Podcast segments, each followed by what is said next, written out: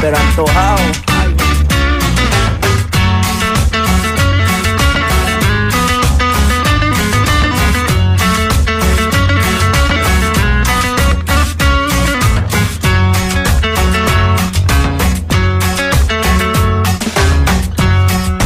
Tengo la camisa negra, hoy mi amor está de luto. Hoy tengo en el alma una pena y es por culpa de tu embrujo. Hoy sé que tú ya no me quieres y eso es lo que más me hiere. Que tengo la camisa negra y una pena que me duele. Mal parece que solo me quedé y fue pura todita tu mentira. Que maldita mala suerte la mía que aquel día te encontré por beber del veneno malevo de tu amor. Yo quedé moribundo y lleno de. Respiré de ese humo amargo de tu adiós y desde que tú te fuiste yo solo tengo, tengo la camisa negra porque negra tengo el alma. Yo por ti perdí la calma y casi pierdo hasta mi cama. Cama, cama, cama, baby. Te digo con disimulo que tengo la camisa negra y debajo tengo el difunto. A enterrártelo cuando quieras, mamita. Uy.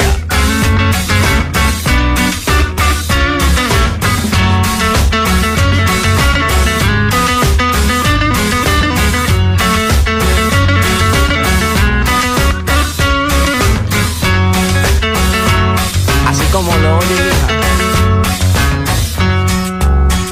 camisa negra, ya tu amor no me interesa. Lo que ayer me supo a gloria, hoy me sabe a pura miércoles por la y tú que no llegas, ni siquiera muestras señas. Y yo con la camisa negra y tus maletas en la puerta, mal parece que solo me quedé y fue pura todita tu mentira, que maldita mala suerte la mía, que aquel día te encontré por beber del veneno malevo de tu amor. Yo quedé moribundo y lleno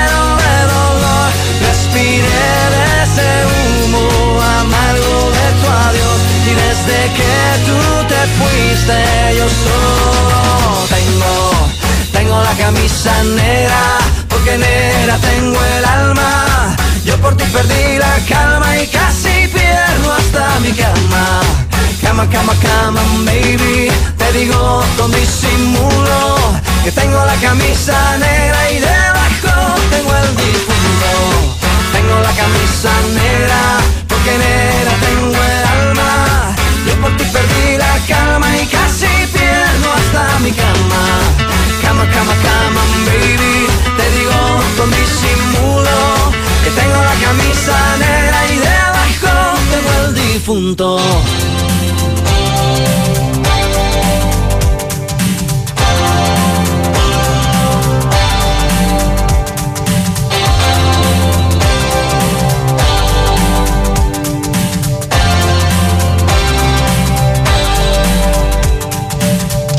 Take baby by the hand and make her do a handstand. And take your baby by the heel and do the next thing that you feel. We were so in phase and I dance all days. We were cool on craze. When I, you, and everyone we knew could believe, do, and share in what was true. Oh, I said, that's all days long. Take your baby by the hair and pull her close and there, there, there and take your baby by the ears and play upon her darkest fears. We were so in phase in a dance hall. Χαίρετε, χαίρετε. Πολύ καλημέρα σας. Εδώ είμαστε. bwin ΣΠΟΡ FM 94,6. Πρωινό Κυριακής. Ηλιόλουστο πρωινό. Και όταν α, υπάρχει και ντέρμπι το βράδυ, 9 η ώρα, εντάξει, αρκετές ώρες πιο μετά, νομίζω η ημέρα προδιαγράφεται πάρα πάρα πολύ όμορφη.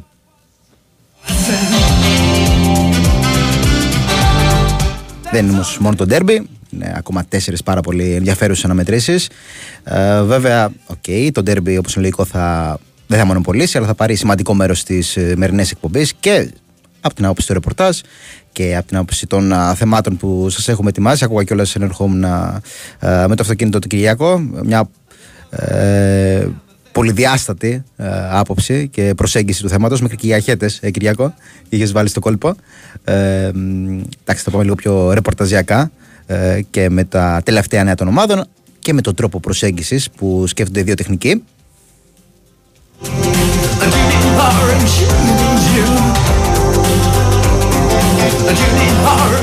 Τα λέγαμε και χθες.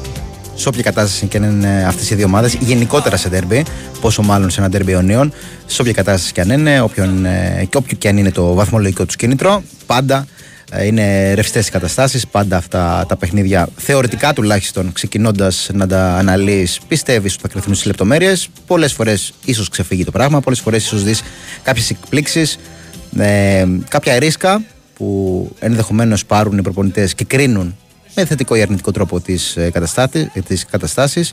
Θα τα βάλουμε όλα αυτά στο παιχνίδι σήμερα της προσέγγισης δικιά μας του παιχνιδιού που φυσικά κυριαρχεί σε αυτή την 21η αγωνιστική που χθες άρχισε με δύο αναμετρήσεις, αμφότερε ισόπαλες, αμφότερε στο 1-1. Πιο σημαντική βαθμολογικά ήταν εκείνη του Βόλου με το ισόπαλο αυτό αποτέλεσμα ανάμεσα στην ομάδα του Βόλου και του Πανατολικού να διατηρεί χαμηλά και τις δύο ομάδες. Καμία δεν πήρε, δεν κατάφερε να πάρει μια πολύ σημαντική βαθμολογική ανάσα. dance all day long. Dance all day.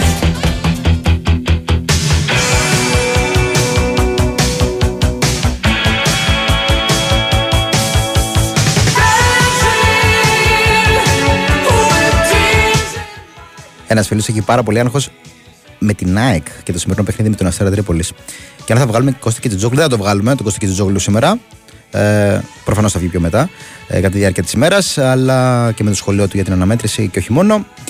Αλλά μ, θα έχουμε Γιώργο Τσακύρη στην επόμενη εκπομπή, στους μπάσκετ τους, την κλασική του ώρα για να μεταφέρει το ρεπορτάζ της ΑΕΚ. Προφανώς θα πούμε και εμείς όμως κάποια πραγματάκια για την Ένωση που δίνει αυτό το παιχνίδι με τον Αστέρα Τρίπολη στις 5.30 ώρα, τελευταίο παιχνίδι α, μ, και κλεισμένο το θηρόν στην Οπαπαρένα. Break που έχουμε και επιστρέφουμε πολύ γρήγορα να τα βάλουμε όλα κάτω.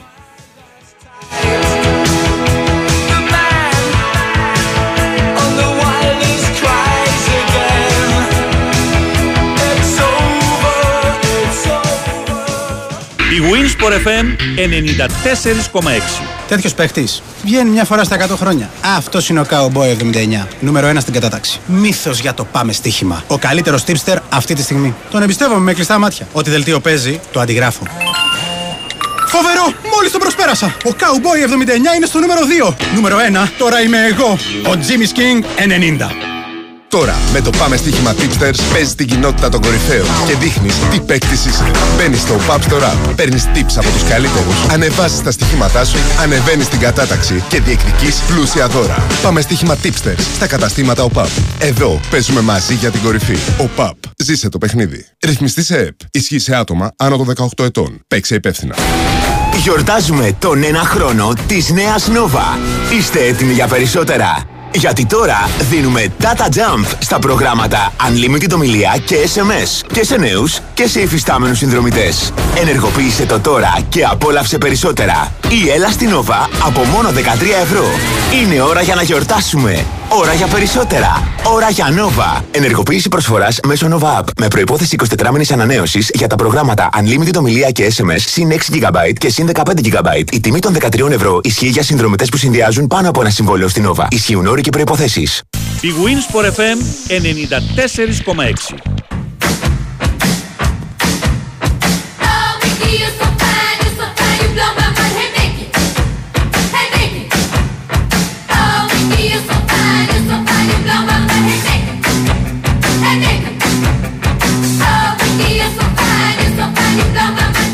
Αφού μεταφέρουμε για ακόμα μια φορά και χθες το κάναμε, αλλά δεν βαριόμαστε, τόσο σημαντική που είναι επιτυχία. Ε, τα συγχαρητήριά μας λοιπόν στην Ευαγγελία Πλατανιώτη για ακόμα μια φορά, η οποία χθες έγραψε ιστορία. Α, Αναδείχθηκε πρωταθλήτρια κόσμου στο τεχνικό πρόγραμμα του Σόλο στην καλλιτεχνική ολύμβεση στο παγκόσμιο πρωτάθλημα της Ντόχα και μας χάρισε πάρα πολύ ωραίες στιγμές, κυρίως την ίδια. Πάντα αυτό λέω εγώ. Είναι από τα αθλήματα που δυστυχώς δεν ασχολούμαστε. Φέρνουμε όλη ευθύνη γι' αυτό. Ε, δεν ασχολούμαστε όσο πρέπει εννοώ. Ε, οπότε μην το παίρνουμε κι όλο επόμου κάθε φορά την επιτυχία. Ε, σε εκείνα ανήκει πάνω απ' όλα και στην οικογένειά της και σε όσους τη στήριξαν για ακόμα μια φορά. Συγχαρητήρια. Λέγαμε λοιπόν χθε, χθες, λέω, ε, πριν πάμε στο break, ότι χθες ήταν αυτές οι δύο ισόπαλες αναμετρήσεις. Okay, το Βόλος Πανατολικός ξεκίνησε πάρα πολύ ωραία. Δύο γκολ πολύ γρήγορα. Α, προηγήθηκαν οι φιλοξενούμενοι Πλασεδάρα Συγγέλια, Παχτερά είναι αυτός. Ε, το έχουμε ξαναπεί. Στο 8 λεπτό ισοφάρισαν γρήγορα γρήγορα οι γηπεδούχοι με τον Καρσία στο 15ο λεπτό και το παιχνίδι ολοκληρώθηκε έτσι. Δεν άλλαξε κάτι στη συνέχεια. Οπότε και οι δύο ομάδες παρέμειναν σε θέσεις οι οποίες σε καμία περίπτωση δεν τους εγγυούνται ότι είναι ασφαλής. Ο Βόλος στο συν 4 από τη ζώνη επιβασμού, ο Πανετολικός στο συν 3. Και ο Πας και η Κυφυσιά που έχουν από 12 πόντους αγωνίζονται σήμερα. Ο Πας ε, φιλοξενεί τη Λαμία, η οποία φυσικά έχει ως στόχο την ε, Εξάδα. Και η Κυφυσιά φιλοξενείται από τον Νόφι το πρώτο παιχνίδι στις 5.30. Έτσι όπως τα είπα τέλος πάντων. Και το δεύτερο αντίστροφα στις 4 η ώρα. Την καλησπέρα μου στους φίλους που έχουν αρχίσει και στέλνουν τα μηνύματά, μου- τα μηνύματά τους. Την καλησπέρα μου στον Τάσο Φύλακα, τον εθελοντή, ο οποίος έχει την καλή επιτυχία στο ναό Καρίστου, που έχει αγώνα με τον Απόλλωνα Ερέτριας το μεσημεράκι. Την καλησπέρα μου και στο Μιχάλη από την Κρήτη, τον Παναθηναϊκό, ο οποίος, όπως αναφέρει, φοβάται πολύ τον τέρμπι χωρίς τον Φώτη Ιωαννίδη. Είναι σίγουρα μια παράμετρος πολύ σημαντική για το παιχνίδι των Πρασίνων. Θα τα συζητήσουμε φυσικά όλα αυτά μετά τις 10.30 και με τον Νίκο το Παγκάκη.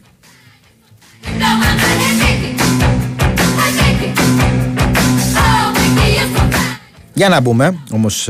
όχι, δεν είπαμε γιατί να μπούμε. Δεν είπαμε για το Πανεσαιριακό Άρης. Και αυτό το 1-1 λοιπόν. Ένα παιχνίδι που ουσιαστικά ο Άρης ε, πλήρωσε.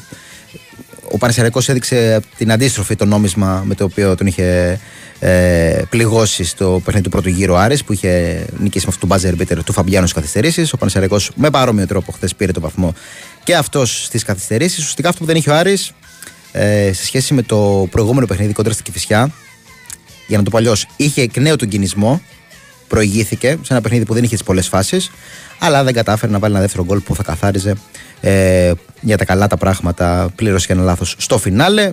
Ένα γκολ που δέχτηκε μια ολιγορία από πλάγιο και έτσι ήρθε αυτό το τελικό 1-1. Θυμίζω ο Μωρόν στο 52 γκολάρα πραγματικά και το πώς κατέβασε την μπάλα και το πώς εκτέλεσε στο παραθυράκι. Έκανε αυτό το 0-1 στο 52. 1-1 ο Άλεξης στο 95. Μια, ένα, μια αναμέτρηση, ένα αποτέλεσμα το οποίο εντάξει. Ουσιαστικά ο Άρης κάθε φορά που πάει να είτε να πλησιάσει είτε να εκμεταλλευτεί δύσκολο παιχνίδι του Ολυμπιακού που είναι τέταρτος ή όποιος είναι τέλος πάντων τέταρτος, ε, τα κάνει μουσκεμα από μόνος του. Αν νικούσε χθες και έχανε ο Ολυμπιακό σήμερα, θα πλησιάζε στους πέντε πόντους. Δεν έγινε αυτό. Οπότε παραμένει ακόμα ε, μακριά από την τέταρτη θέση ή τουλάχιστον σε πολύ δύσκολη τροχιά. Από την άλλη, ο Πανεσαιραϊκός έχει πάρει για τα καλά ε, μια πολύ σημαντική ε, διαφορά από τη ζώνη του υποβασμού και κρυφοκοιτάζει την Εξάδα όντα στο πλήν 6 αλλά με παιχνίδι περισσότερο. That's what I say, time, but I can't follow through. I can't break away. Though you make me cry, I can't break away. I can't say goodbye. No, I'll never, never break away from. Από το δεύτερο μισάωρο και μετά θα τα πούμε ε, περισσότερο για το ντέρμπι. Οπότε μπορείτε και εσείς να αρχίσετε να στέλνετε τα μηνύματά σας, να βάλετε κάτω ε, στο τραπέζι της συζήτησης όποια θέματα πιστεύετε μπορεί να κρίνουν την αναμέτρηση, όποια θέματα σας προβληματίζουν, θεωρείτε ότι έχουν μια ιδιαίτερη βαρύτητα για αυτό το match. Μέχρι τότε, να σας πω εγώ ότι σε ό,τι αφορά το παιχνίδι του ατρωμίτου με τον Μπάουκ, για να μπούμε σιγά σιγά και σε κλίμα α, ρεπορτάζ, α, σε ό,τι αφορά τουλάχιστον τον, α, το, ρεπο- το ρεπορτάζ των φιλοξενούμενων, Οκ, ο ΠΑΟΚ θέλει να παραμένει στην κορυφή. Σε μια δύσκολη έδρα, η αλήθεια είναι ότι έχει χάσει βαθμούς και, και ο Παναθηναϊκός έχει αφήσει. Όχι, έχει χάσει, έχει ηττηθεί ο Παναθηναϊκός. Έχει χάσει βαθμούς ο Ολυμπιακός με αυτήν την ισοπαλία στα τέλη του Δεκέμβρη. Ε, μ, ε, μια ομάδα ΠΑΟΚ ο οποίος μοιράζει πεντάρες, μοιράζει τεσσάρες. Με τέτοιο τρόπο κιόλας πέρασε στα ημιτελικά του κυπέλου. Πάντως είναι μια δύσκολη αποστολή και ακολουθεί μια δύσκολη Ε, αποστολή συνεχόμενη για τον ε, ΠΑΟΚ με τέσσερα ντέρμπι μέσα σε 11 μέρες. Με ΑΕΚ, Παναθηναϊκό, με Ολυμπιακό, πάλι Παναθηναϊκό. Για τα, μετε- για τα μητελικά του κυπέλου είναι κοντρα στους Πρασίνους. Οπότε καταλαβαίνει κανείς ότι πρέπει να γίνει και ανάλογη διαχείριση από τον α, Ρασβάν Λουτσέσκου.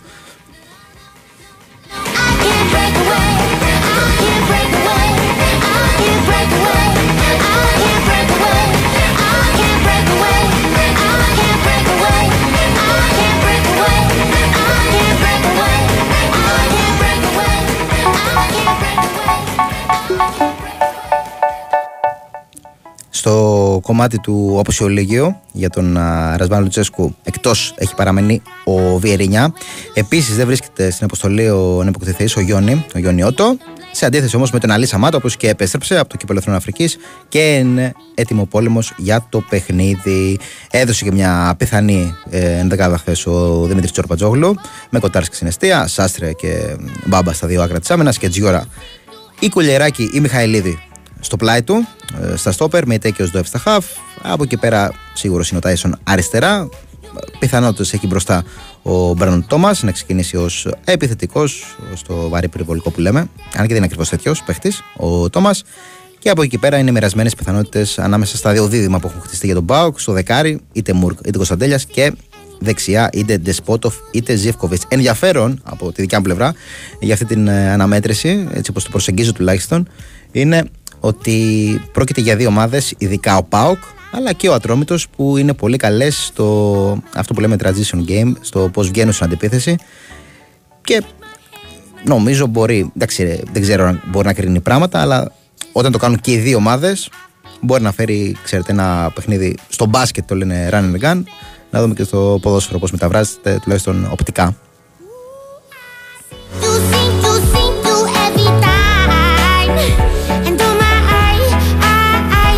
Εδώ πέρα ο φίλος λέει ότι δεν βλέπει τον ΠΑΟΚ να περνάει από την έδρα του Ατρομήτου. Οκ, το είπαμε, είναι δύσκολη έδρα. Ένας Ατρόμητος ο οποίος η αλήθεια είναι ότι δεν, α, η εβδομάδα του δεν κύλησε καλά σε αγωνιστικό επίπεδο. Άρχισε με αυτή την ήττα στην Τρίπολη, όπου πλήρωσε τα λάθη του. α, σε έναν άτυπο τελικό για την Εξάδα. Δεν έχει χαθεί βέβαια.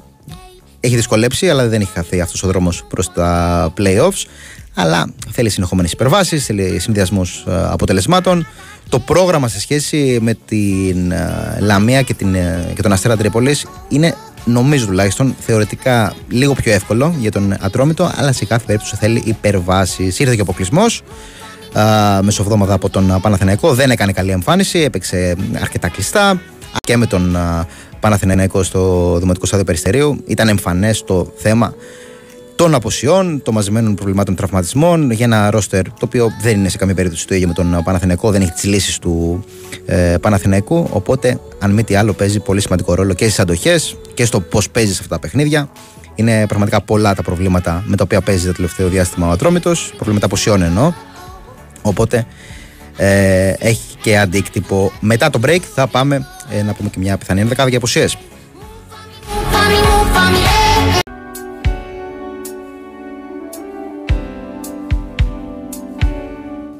Εδώ είμαστε, Big Wings FM 94,6 με τον Κυριάκο Σταθερόπουλο στη ρύθμιση των ήχων και τις μουσικές επιλογές, με τον Σωτήρη Ταμπάκο στην οργάνωση της παραγωγής, Μάνολης Μουσουράκη στο μικρόφωνο παρέουλα σας μέχρι και τις 12. And the men are all the same. You don't look at their Μέρα φυσικά ντέρμπι. Θα μπούμε σε κυκλό ρεπορτάζ σε πολύ λίγο. Και ένα ωραίο θεματάκι θα σχολιάσουμε στο τρίτο μισάωρο. Αλλά δεν είναι μόνο το ντέρμπι και όχι μόνο και το πρωτάθλημά μας. Υπάρχει και το πόλο όπου η Εθνική Ελλάδος αγωνίζεται σε πολύ λίγη ώρα. Στις 11 η ώρα μπαίνουν ε, στην πισίνα ε, οι παίκτρες της Αλεξίας Καμένου για την πρεμιέρα ε, κόντρα στη Γαλλία το, ε, σήμερα το πρωί ε, απέναντι στη Γαλλία για τον ε, δεύτερο όμιλο. Θυμίζω money and any old music will do. πάντα αναφερόμαστε στο Παγκόσμιο Πρωτάθλημα Υγρού Στίβου στην Ντόχα, όπου σε περίπου 23 λεπτάκια η εθνική μας ομάδα θα κάνει πρεμιέρα στον α, δεύτερο όμιλο βρισκόμαστε. Πέρα από τη Γαλλία και την εθνική μας είναι και η Ισπανία και η Κίνα. Αυτή την ώρα ε, αναμετρώνται. Α, έχουμε και τελικό κιόλας. Ευρία επικράτηση για την ε, Ισπανία. 18-5 της Κίνας. And the minute. Βγαίνουμε από την πισίνα, πάμε πάλι στα ποδοσφαιρικά. Το είχαμε αφήσει λίγο στον ε, Ατρόμητο για αυτήν την αναμέτρηση με τον ε, ΠΑΟΚ στις 8.30 ώρα στο Περιστέρι. Είπαμε για τον ΠΑΟΚ τα... την πιθανή σύνθεση. Είπαμε και για τον ε, Ατρόμητο κάποια γενικά πράγματα μετά από την ε, δύσκολη εβδομάδα που έχει σε αγωνιστικό επίπεδο μετά από αυτή την ήττα στην Τρίπολη και τον αποκλεισμό στο κύπελο. Σε επίπεδο τώρα ε, αυτών των προβλημάτων που υπάρχουν εδώ και πολύ, από αρκετό διάστημα τέλος πάντων σε αγωνιστικό επίπεδο με απουσίες, τραυματισμούς κτλ. κτλ. Είχε και δύο παίκτες κιόλας στο κύπελο Εθνών, μην το ξεχνάμε, ο Ατρόμητος. Σήμερα λοιπόν ο Σασέλιτ δεν θα έχει στη διάθεσή του τον ε, Τζαβέλα, ταλαιπωρείται από ίωση. Η Μερέκοφ εκτός, δεν έχει ξεπεράσει ακόμα τον ε, τραυματισμό του, τον είχε υποστεί στο πρώτο παιχνίδι με τον ε, Παναθηναϊκό στη Λεωφόρο.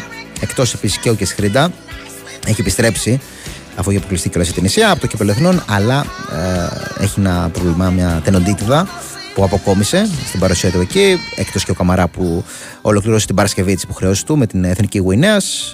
στα θετικά σίγουρα είναι η επιστροφή του Γιουμπιτάνα και του Κουέν. Έναν εκ των δύο θεωρώ ότι θα τους δούμε και σε επίπεδο αρχική ενδεκάδα, ίσως και τους δύο. Τσιζόντα σίγουρα θα είναι στην αιστεία. Κυβρακίδη νομίζω έχει το προβάδισμα για δεξιά, ενώ δεν θα πάει με δεξί στόπερ για παράδειγμα τον ε, με δεξί μπακ τον Τζακμάκη που είναι κανονικά στόπερ. Και γενικά δεν πιστεύω θα πάει και με τριάδα όπως είχε πάει κοντά στον ε, Παναθηναϊκό ο Ατρόμητος. Οπότε και Βρακίδη, Τζακμάκη, Αζεβέδο Αθανασίου, Ακούντε Έντερ Κούεν, στα Χαβ, Γιουμπιτάνα Βέργος Ρομπάιχ. ε, είναι η πιθανή, η πιο πιθανή σύνθεση. ίσως δούμε και λίγο πιο πίσω τον Γιουμπιτάνα. Αλλά θα δούμε όλα αυτά πιο μετά. Dance up for money. I'll do what you want me to do. I'm your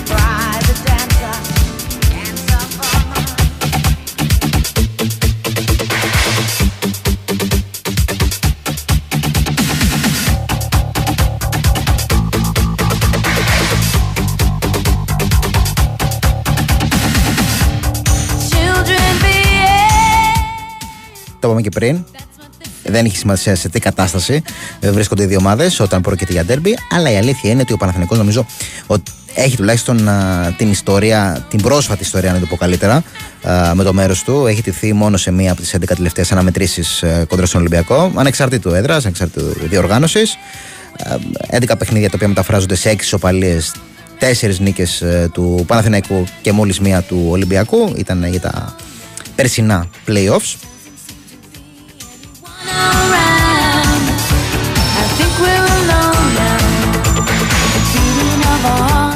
Θυμίζω και το θέμα του Σπύρου Σιαμπλέου το οποίο είχε ανέβει χθες, όπου μας ανέλυε κιόλας και μας έδειχνε ότι στα 10 από τα 12 τελευταία παιχνίδια ε, εντός έδρας ο Παναθηναϊκός έχει βρει δίχτυα.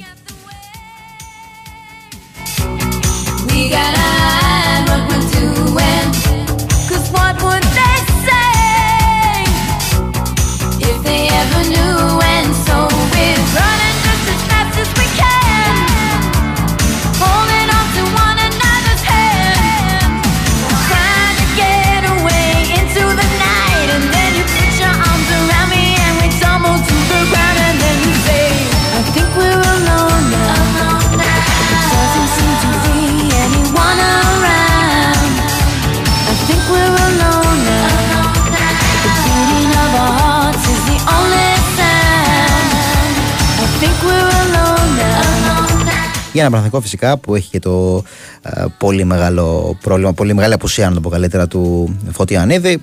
Δεν κατάφερε, δεν θα δώσει παρόν, δεν θα ε, πάρθει κάποιο ρίσκο με την περίπτωσή του για να μην υπάρχουν χειρότερα εν συνεχεία, να μην ε, χαθεί για μεγαλύτερο διάστημα, για μεγαλύτερο χρονικό διάστημα. Σήμερα, σε λίγες ώρες, θα μάθουμε και την κατάσταση των Σπόραρ, Βέρμπιτς και Βαγιανίδη. Αποτελούν τα ερωτηματικά και το κατά πόσο θα μπορέσουν να βρεθούν τουλάχιστον στην αποστολή των Πρασίνων. Αλλά αυτά θα τα συζητήσουμε πολύ καλύτερα με τον Νίκο Παγκάκη, τον οποίο έχουμε στην άλλη άκρη της τηλεφωνικής γραμμής. Καλημέρα, Νίκο, πώς είσαι; Γεια σου Μανώλη μου, τι κάνεις; Καλημέρα. Καλημέρα, Καλή καλημέρα. συνέχιση Και, και όλος ο κόσμος. Α, επίσης. Καλά είσαι; Καλά.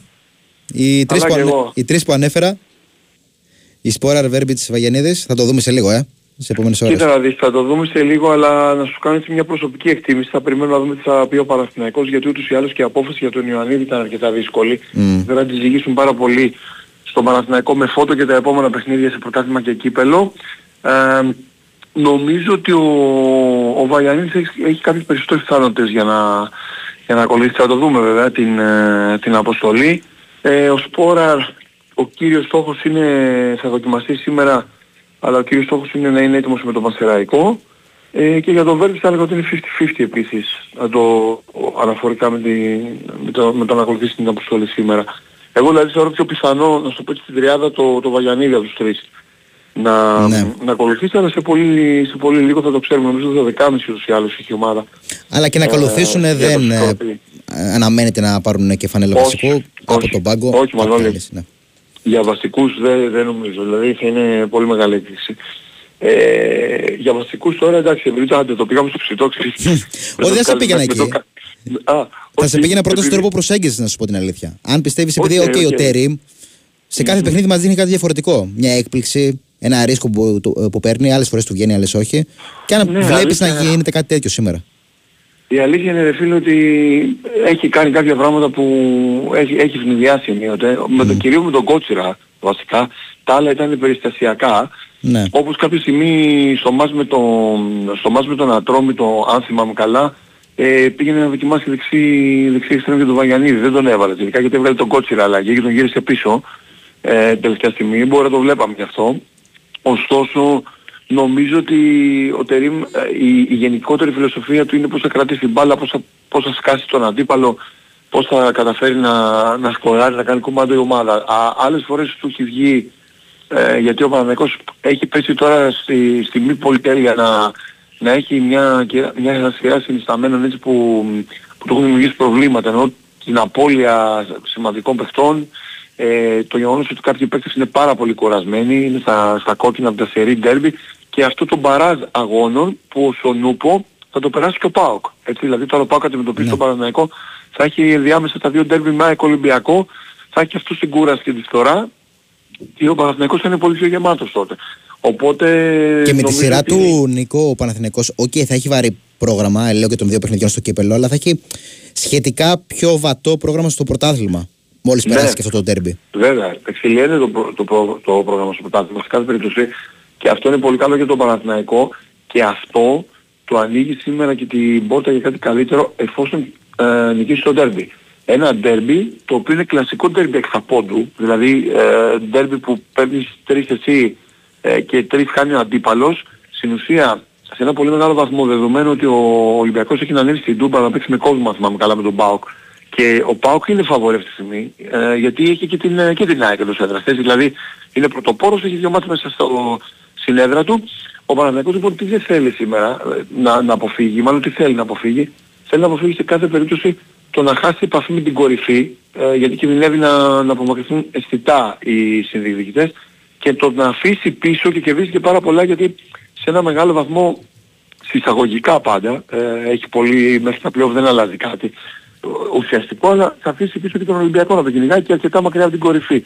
Δηλαδή, να σου το πω έτσι πιο μεταφορικά, σφραγίζει κάπως, την, μάλλον κατοχυρώνει κάπως μια σχετική ασφάλεια για την τρίτη θέση που βρίσκεται αυτή τη στιγμή, αλλά με φόντο ε, το να βρίσκεται στα πόσα συμβολής από τις ε, δύο πρώτες θέσεις ΑΕΚ και ΠΑΟΚ. Ε, όλα αυτά βέβαια για να τα, για να τα πάρει ο Σπρίκα ο Παναθηναϊκός θα πρέπει να κερδίσει για μένα είναι το πιο κρίσιμο ντέρμπι το σημερινό από αυτά που έχει δώσει ο Παναθηναϊκός για τους λόγους που προανέφερα και ένα Παναθηναϊκός που είναι σε πολύ καλή ψυχολογική κατάσταση ε, αρκετά καλά αγωνιστικά και πολύ διαβασμένος από τον Τερίμ για αυτό το ντέρμπι. Τώρα σε σχέση με τα άλλα παιχνίδια καταλαβαίνεις και εσύ το πρώτο που πρέπει να αποφύγει είναι τα λάθη.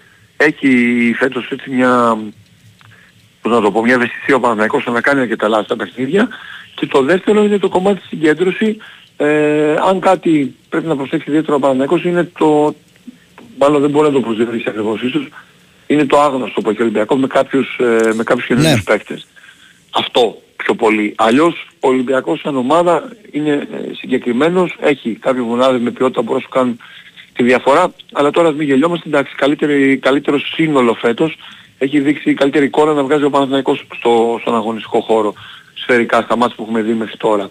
Και το Ε, λέγαμε και νωρίτερα, πριν να συζητήσουμε, ότι οκ, μετράει και η παράδοση. Μπάλα δεν παίζει, αλλά δείχνει κάτι ότι έχει μια πολύ καλή πρόσφατη ιστορία με τον, Παναθηνα- με τον Ολυμπιακό στην έδρα του και σκοράρει και Φίλε, παίρνει αποτελέσματα.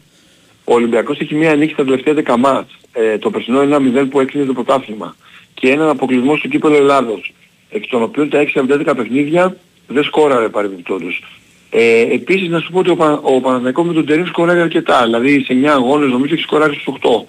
Και μ, από εκεί και πέρα το μοναδικό νομίζω που δεν σκόραρε ήταν ο Καρεσκάκης που πήγε στα πέναλτι. Και από εκεί και πέρα ε, ο Ολυμπιακός και ο Παναθηναϊκός έχουν μια, ένα κοινό ότι φέτος ψάχνουν για την πρώτη τους νίκη σε ντέρμπι. Έτσι. Δεν έχουν, Σωστό. ε, δηλαδή έφτασε πολύ κοντά στο Παπαρίνα.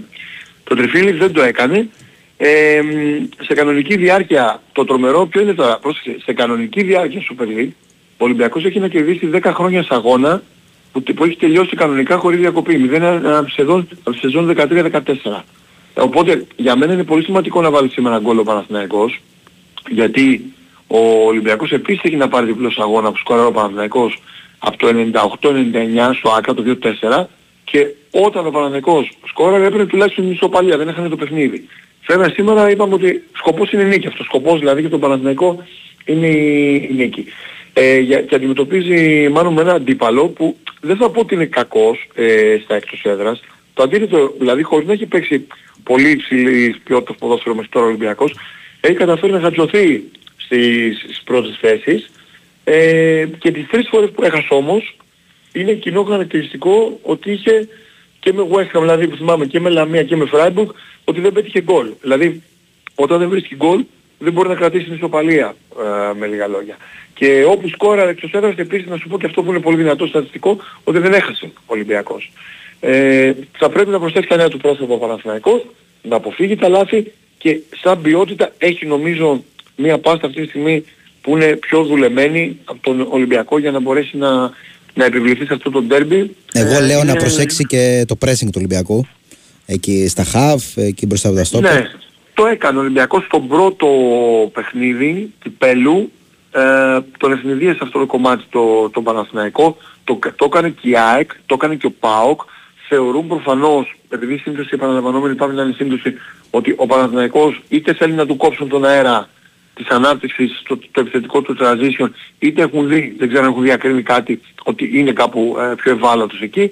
Ωστόσο νομίζω ότι έχει τους παίκτες, ειδικά τώρα που έχει ενισχυθεί ο Παναθηναϊκός, όχι μόνο μέσα στο σπίτι του και το καθαρό μυαλό να, να διαχειριστεί αυτή την κατάσταση, αλλά να μπορέσει να το γυρίσει και boomerang αυτό το pressing. Γιατί, φίλε, το pressing ε, προϋποθέτει ότι θα ανέβεις ψηλά να το κάνεις, που σημαίνει ότι Αφήνεις πίσω χώρους, ναι. θα αφήνεις χώρους κάτι που ο Παναθηναϊκός όποτε το έχει, ε, το, έχει, βρει- το έχει βρει δεν έχει αφήσει. Είναι βούτυρο στο ψωμί του, δεν έχει αφήσει ατιμόρυτη αυτή τη, την κίνηση της Ωραία. περιπτώσης. Για πάμε και στο ψητό που έλεγες στην αρχή. Έλα, δεν το ψητό, ε. Λοιπόν, ε, ωραία. Να πάμε στο ψητό αφού σου πω ότι και, και ότι στο όλα τα φετινά εντός έδρα παιχνίδια του Παναθηναϊκού ε, έχει βάλει γκολ σε όλα τα παιχνίδια και τα 9 ως τώρα. Άρα πιστεύω ότι τουλάχιστον ένα γκολ θα το βρει ο Παναθηναϊκός ε, με τον Ολυμπιακό. Τώρα, για την ενδεκάδα, για τους τρεις τι είπαμε. Σου είπα ότι θα κρυθούν ο Φώτης είναι νοκάουτ, πιο πολλές πιθανότητες για μένα έχει ο Βαγιανίδης, ο Σπόρα και ο Βέρμπιτς είναι 50-50. Ε, θα το δούμε, ε, θα είναι μια κοινή συνισταμένη coach ε, ιατρικού επιτελείου και όπως νιώθουν οι παίκτες σήμερα το πρωί. Αλλά τις πιθανότητες τι είπαμε. Τώρα για την ενδεκάδα. Ο Ντραγκόφσκι φαίνεται να έχει προβάδισμα κάτω από τα δοκάρια. Ε, αριστερά, ελέγχου ψυχολογίας και απόδοσης θα έπρεπε φυσιολογικά να ξεκινήσει ο Πλαντένοβιτς. Να πούμε όλες τις περιπτώσεις. Αλλά ο Χουανκάρο που μπορεί να βγάλει, είναι έτοιμος, δηλαδή μπορεί να βγάλει και 90 λεπτό. Ε, ο Χουανκάρο νομίζω ότι έχει ένα προβάδισμα σήμερα. Για, γιατί πρέπει να πάρει ανάσταση και ο Πλαντένοβιτς που είναι και αυτός πάρα πολύ κουρασμένος. Άρα ο Κότσιρας από τα δεξιά αριστερά ο Χουανκάρ στο κέντρο της άμυνας ε, ο Γεσβάη με τον Νούγκο νομίζω ε, και εδώ θα βάλουμε μια παράμετρο γιατί είναι στη σκέψη του coach να φέρει πίσω τον Αράο που έχει ωραία χημεία με το Γεσβάη και να ανεβάσει τον πολύ φορμαρισμένο Πέρεφ όπως τον είδαμε στο Περιστέρι στη μεσαία γραμμή. Αν δεν συμβεί αυτό πάμε για τετράδα, είναι η δεύτερη επιλογή του δηλαδή, πάμε για τετράδα με, με Κότσιρα ε, Χουανκάρ, τον Ούγκο με τον ε, Γεσβάη, τον Αράο στη μεσαία γραμμή με τον Μαντσίνη και τον ε, Τσέρι που έχουν καλά τρεξίματα και πολύ καλή κυκλοφορία της μπάλας.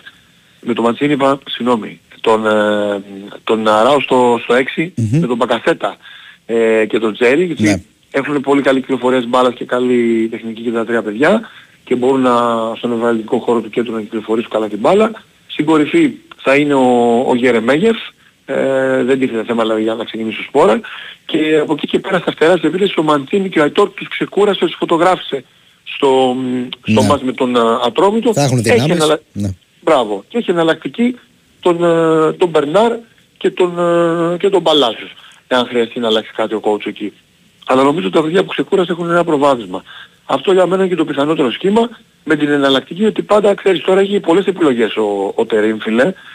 Και μπορεί να κάνει πολύ πιο εύκολα ό,τι θέλει στα σχέδιά του. Δηλαδή ε, ο Πέρες που πραγματικά έκανε καταπληκτικό παιχνίδι. Αν κρίνει τον ίδιο δηλαδή και στην προπόνηση μέχρι χθες ότι είναι ρε παιδί μου σε φοβερή κατάσταση, οκ, δεν έχει κανένα πρόβλημα να γυρίσει στον Αράο πίσω, παίρνει άλλα πράγματα από το να βγαίνει μπάλα από πίσω με ένα παίχτη που, που τη μοιράζει και στις μεγάλες μπάλες και με την μπάλα κάτω είναι πολύ καλός, ανεβάζει όλη την ομάδα και έχει και άλλο ένα εργαλείο να μεταβιβάσει την μπάλα στο, στο διάστημα μέχρι την επίθεση. Αλλά αυτό τώρα είναι νομίζω οι δύο βασικές σκέψεις του Τερίμ για το, για το παιχνίδι φίλε, ε, συνδυαστικά με τους παίκτες που περιμένει να δει ποιοι θα είναι έτοιμοι. και ωραία. δεν τελειώνει το έργο βέβαια. Λοιπόν, Έχουμε, έχουμε Α, ώρα, τα συζητάμε όλα. τα υπόλοιπα στα σχόλια το βράδυ. Να είστε καλά. Σωστά. Ευχαριστούμε πολύ, Νικό. Ήταν ο Νίκος Παγκάκης, ρεπορτάζ Παναθηναϊκού και από εκεί θα πάμε κατευθείαν στους φιλοξενούμενους να συζητήσουμε με τον ε, Γιώργο Τσανάκα, πώ βλέπει εκείνος ε, το πώς θα προσεγγίσουν το παιχνίδι οι Πυραιώτες. Και νομίζω, καλημέρα καταρχάς, Γιώργο. Καλημέρα Μανώλη. Καλημέρα, πώς είσαι; Καλά εσύ; Καλά, καλά. Νομίζω, νο- δεν ξέρω να συμφωνεί, ότι περιμένω εγώ τουλάχιστον ένα διαφορετικό παιχνίδι από τα δύο προηγούμενα. Και σε αυτό παίζει ρόλο και οι μεταγραφές που έχουν ενσωματωθεί. σω και οι προπονητές έχουν σκεφτεί κάτι διαφορετικό. Δεν ξέρω τι λες εσύ. Ε, ίσως παίζει ρόλο και η σημασία του αγώνα. Σωστό. γιατί σωστό. σίγουρα είναι διαφορετικό, διαφορετικά τα μάτια κυπέλου. Από την άποψη ότι έχεις και στο μυαλό σου ότι δεν υπάρχει ουσιαστικά δεύτερη ευκαιρία. Ειδικά το Αν, πρώτο α, μάτι κυπέλου, ναι. Ακριβώς, ακριβώς. Ε, και από την άλλη νομίζω ότι είναι και ένα μάτς και ειδικότερα για τον Ολυμπιακό που αυτή τη στιγμή είναι σε θέση να κυνηγάει στην τέταρτη θέση. Είναι ένα μάτς που νομίζω θα οριοθετήσει και τον, ε, το στόχο της σεζόν για τη συνέχεια. Ναι. Έτσι, γιατί καταλαβαίνει κανείς ότι άμα χάσει ο Ολυμπιακός τότε τα πράγματα ε, θα είναι πολύ δύσκολα. Έχει Σε τη μεγαλύτερη περίπτωση- πίεση σίγουρα σήμερα. Ακριβώς, ε, σε περίπτωση κιόλας που ΑΕΚ και ΠΑΟΚ νικήσουν και αυτοί, το να μείνεις στους 9 και στους 7 βαθμούς από την πρώτη και τη δεύτερη θέση ε, είναι κάτι που είναι δύσκολο ε, να καλυφθεί. Από την άλλη μια νίκη μπορεί να του φτιάξει τη σεζόν, ε, να πιάσει ουσιαστικά τον έναν από τους αντιπάλους του, γιατί μην ξεχνάμε ότι ναι μεν έχουμε ξαναδεί να γίνονται ανατροπές από διαφορές. Για παράδειγμα το έκανε πέρυσι και η ΑΕΚ, αλλά η ΑΕΚ είχε να κυνηγήσει έναν αντίπαλο. Ναι. Είναι διαφορετικό να κυνηγάς τρεις αντιπάλους να περάσεις, έτσι. Είναι σαφώς α, πιο δύσκολο.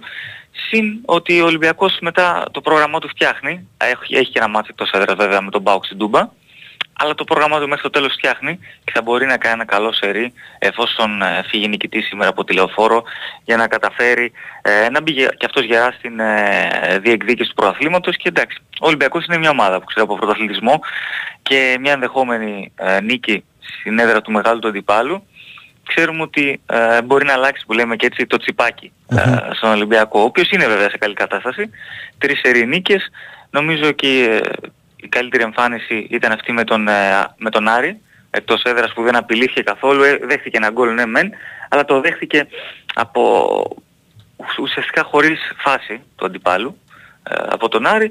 Με τον Μπάζ Γιάννενα είχε κάποια καλά διαστήματα, ε, το έκανε ντέρμπι χωρίς λόγο νομίζω αλλά και πάλι ε, δείχνει ο Ολυμπιακός ότι αρχίζει ο Κάρλος Καρβαλιάλ να του περνάει μια τα- ταυτότητα στην ομάδα. Συνολικά αρχίζει να βάζει σιγά σιγά και τους νέους. Αναγκαστικά σήμερα θα βάλει και ένα να κάνει ντεβούτο, τον Κάρμο, στο κέντρο της άμυνας. Αλλά από την άλλη ε, ο Κάρμο γι' αυτό ήρθε. Είναι ένα παιδί ε, με τεράστια ποιότητα, με πολύ υψηλή ρήτρα έτσι, ε, για το καλοκαίρι. Και για αυτά το θέλεις, έτσι. Για τα δύσκολα παιχνίδια στην Ελλάδα, για τα δύσκολα παιχνίδια στην Ευρώπη. Ήταν μια κίνηση που έγινε για να ανέβει και η ποιότητα Ναι. συνολικά α, στο ρόστερ. Και ξέρεις, Γιώργο, αυτό μπορεί να ε, βγει υπέρ του, να ευνηδιάσει τον ε, ε, Τερίμ, όχι μόνο με τον Κάρμο και με Τσικίνο και με Όρτα, ξέρεις, με πολλές μεταγραφές αμέσως στην ενδεκάδα, αλλά ξέρεις, μπορεί να βγει και Μπούμεραγκ με την έλλειψη ομοιογένειας. Ακριβώς. Στο τέλος, μετά, μετά Χριστόν βγαίνουμε, ξέρεις. Μπορείς να τελειώσει το παιχνίδι. Η αλήθεια είναι ότι είναι ένα ντέρμπι λίγο δύσκολο να το πιάσει και από τις δύο ομάδες, γιατί και οι δύο έχουν κάνει αρκετές μεταγραφές, ο Ολυμπιακός αυτός περισσότερες και δεν έχει βάλει όλους τους νέους παίχτες, όπως ο Παναθηναϊκός, και θα τον κάνει περισσότερο απρόβλεπτο ε, για τον αντίπαλο. Αλλά δεν νομίζω ότι θα δούμε και τις ε, τρομερές αλλαγές. Έχει τα δύο πλήγματα που είναι πολύ σοβαρά. Ε, το ένα του Ζέσον Μαρτίνς, ο οποίος νομίζω το τελευταίο διάστημα μαζί με τον Μασούρ είναι από τους καλύτερους παίκτες του Ολυμπιακού. Ε, και βοηθούσε πάρα πολύ στην επίθεση. Τέτοιο εξτρέμο ο Ολυμπιακός δεν είχε ως τώρα, γιατί είναι αρκετά μπουκαδόρος. Ναι. Ο Ζέσον Μαρτίν θα πάει στο ένας με έναν, θα πατήσει περιοχή και από την άλλη χάνει και το Ρέτσο, ο οποίος ε, νομίζω κατά γενική ομολογία από τους στόπερ που είχε ως τώρα στο πρωτάθλημα, στο πρώτο μισό σεζόν ήταν ο καλύτερος του. Ε, και βοηθούσε, μπορούσε να βοηθήσει και στο build-up σε αντίθεση με τον Ντόι που δεν το έχει τόσο πολύ αυτό. Κάτσε, Ε, μην το δούμε και από το κάρμο. Επειδή ξέρεις, όποιος είναι αριστεροπόδαρας, εγώ πάντα έτσι το έχω στο μυαλό μου. Σίγουρα Ναι. ξέρει μπάλα. Ναι, ναι, ναι. Ο Κάρμο είναι τέτοιος παίχτης, σύμφωνα με όσα είχε δείξει στην Πορτογαλία και πρέπει να το δούμε. Βέβαια έχει κάνει και μια δεκαριά μέρες περίπου προπονήσεις, Ναι, ναι, ναι. οπότε έχει γνωριστεί με τους συμπαίκτες του καλά. Να δούμε βέβαια από τη στιγμή που δεν έχει αγωνιστεί ε, καθόλου με τον Ολυμπιακό, α, πάντα παίζει γι' αυτό ρόλο η αυτή η υποτυπώδης έλλειψη ρυθμού που λέμε πάντα. Ναι. Ε, δηλαδή το 4-3-3 δεν θα αλλάξει του Καρβαλιάλ και εγώ θέλω να δω πριν περάσουμε και στην δεκάδα Μανώλη ε, αν θα συνεχίσει και αυτή την πίεση ψηλά που κάνει τα τελευταία παιχνίδια η ομάδα του Καρβαλιάλ. Θα στο πήγαινε εκεί. Και νομίζω πρέπει να το κάνει για να εκμεταλλευτεί και αδυναμίες που έχει ο Παναθηναϊκός στο πώς Ακριβώς. απορροφά αυτή την πίεση.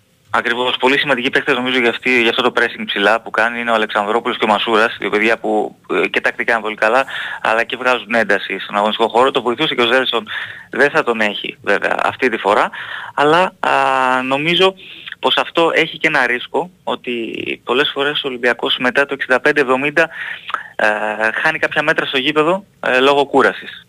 Ναι. Οκ, κάτι κερδίζεις, κάτι παίρνεις πάντα. Ναι. Έτσι είναι αυτά τα πράγματα. Εντάξει, τώρα βέβαια Ε, έχεις και άλλες επιλογές από τα χάφ να φέρει, από τον πάγκο με τις μεταγραφές. Ακριβώς, ακριβώς. ε, με τις μεταγραφές και μιας και είπες και αυτό το πράγμα ε, για τις μεταγραφές να πούμε και για τον Καμπράλ που αποκλείστηκε χθες στο Ναι, πράσινο σωστό. κροτήρι οπότε μέσα στα επόμενα 24 ώρα αναμένεται και αυτός να ενσωματωθεί στον Ολυμπιακό, είναι ο τελευταίος που περιμένουν Μμμ. ε, πλέον στον Ολυμπιακό. Εντάξει τώρα ο Πασχαλάκης δεδομένα θα είναι κάτω από την αιστεία. Ε, δεξιά ο Ροντινέη, αριστερά ο Ορτέγκα και σας το ο Κάρμο με τον ε, Ντόι, θα τους δούμε για πρώτη φορά δίδυμο, για πρώτη φορά άλλως θα δούμε και τον ε, Κάρμο. Θα δούμε στον άξονα τον Έσε, τον Αλεξανδρόπουλο και εκεί μένει να φανεί ποιος θα είναι ο τρίτος, αν θα είναι δηλαδή ο Όρτα ή ο τσικινιο Νομίζω πως έχει ένα μικρό προβάδισμα ο Τσικίνιο α, και ένας παίκτης που βγάζει και μεγαλύτερη ένταση αλλά και είναι πιο καλός δημιουργικά. Ο Πορτογάλος και από τον ε, συμπατριώτη του, α, να το πούμε και έτσι.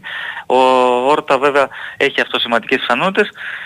Ε, υπάρχει και μια πιθανότητα με τον Τζικίνιο σε ρόλο εξτρέμ. Δεν έχει παίξει πολλές φορές στην καριέρα του ε, και το λέω γιατί είναι δύο παίκτες που εμπιστεύεται πολύ ο Καρβαλιάρ και στο εισηγήσεις αλλά νομίζω πως αυτό το σενάριο συγκεντρώνει πολύ λίγες πιθανότητες. Στο ένα άκρο ο Μασούρας, στο άλλο αναμένεται να επανέλθει ο Φορτούνης και ο Ναβάρο στην ε, κορυφή της επίθεσης και για πρώτη φορά, ίσως σε πρώτο ντέρμπι αιωνίων φέτος, ο Ολυμπιακός έχει αρκετό βάθος ε, σε όλες τις θέσεις παρά τις απουσίες γιατί έχει και τον Ελκάμπη που επέστρεψε και νομίζω Ναι. είναι πολύ σημαντική η επιστροφή του ε, δεδομένα.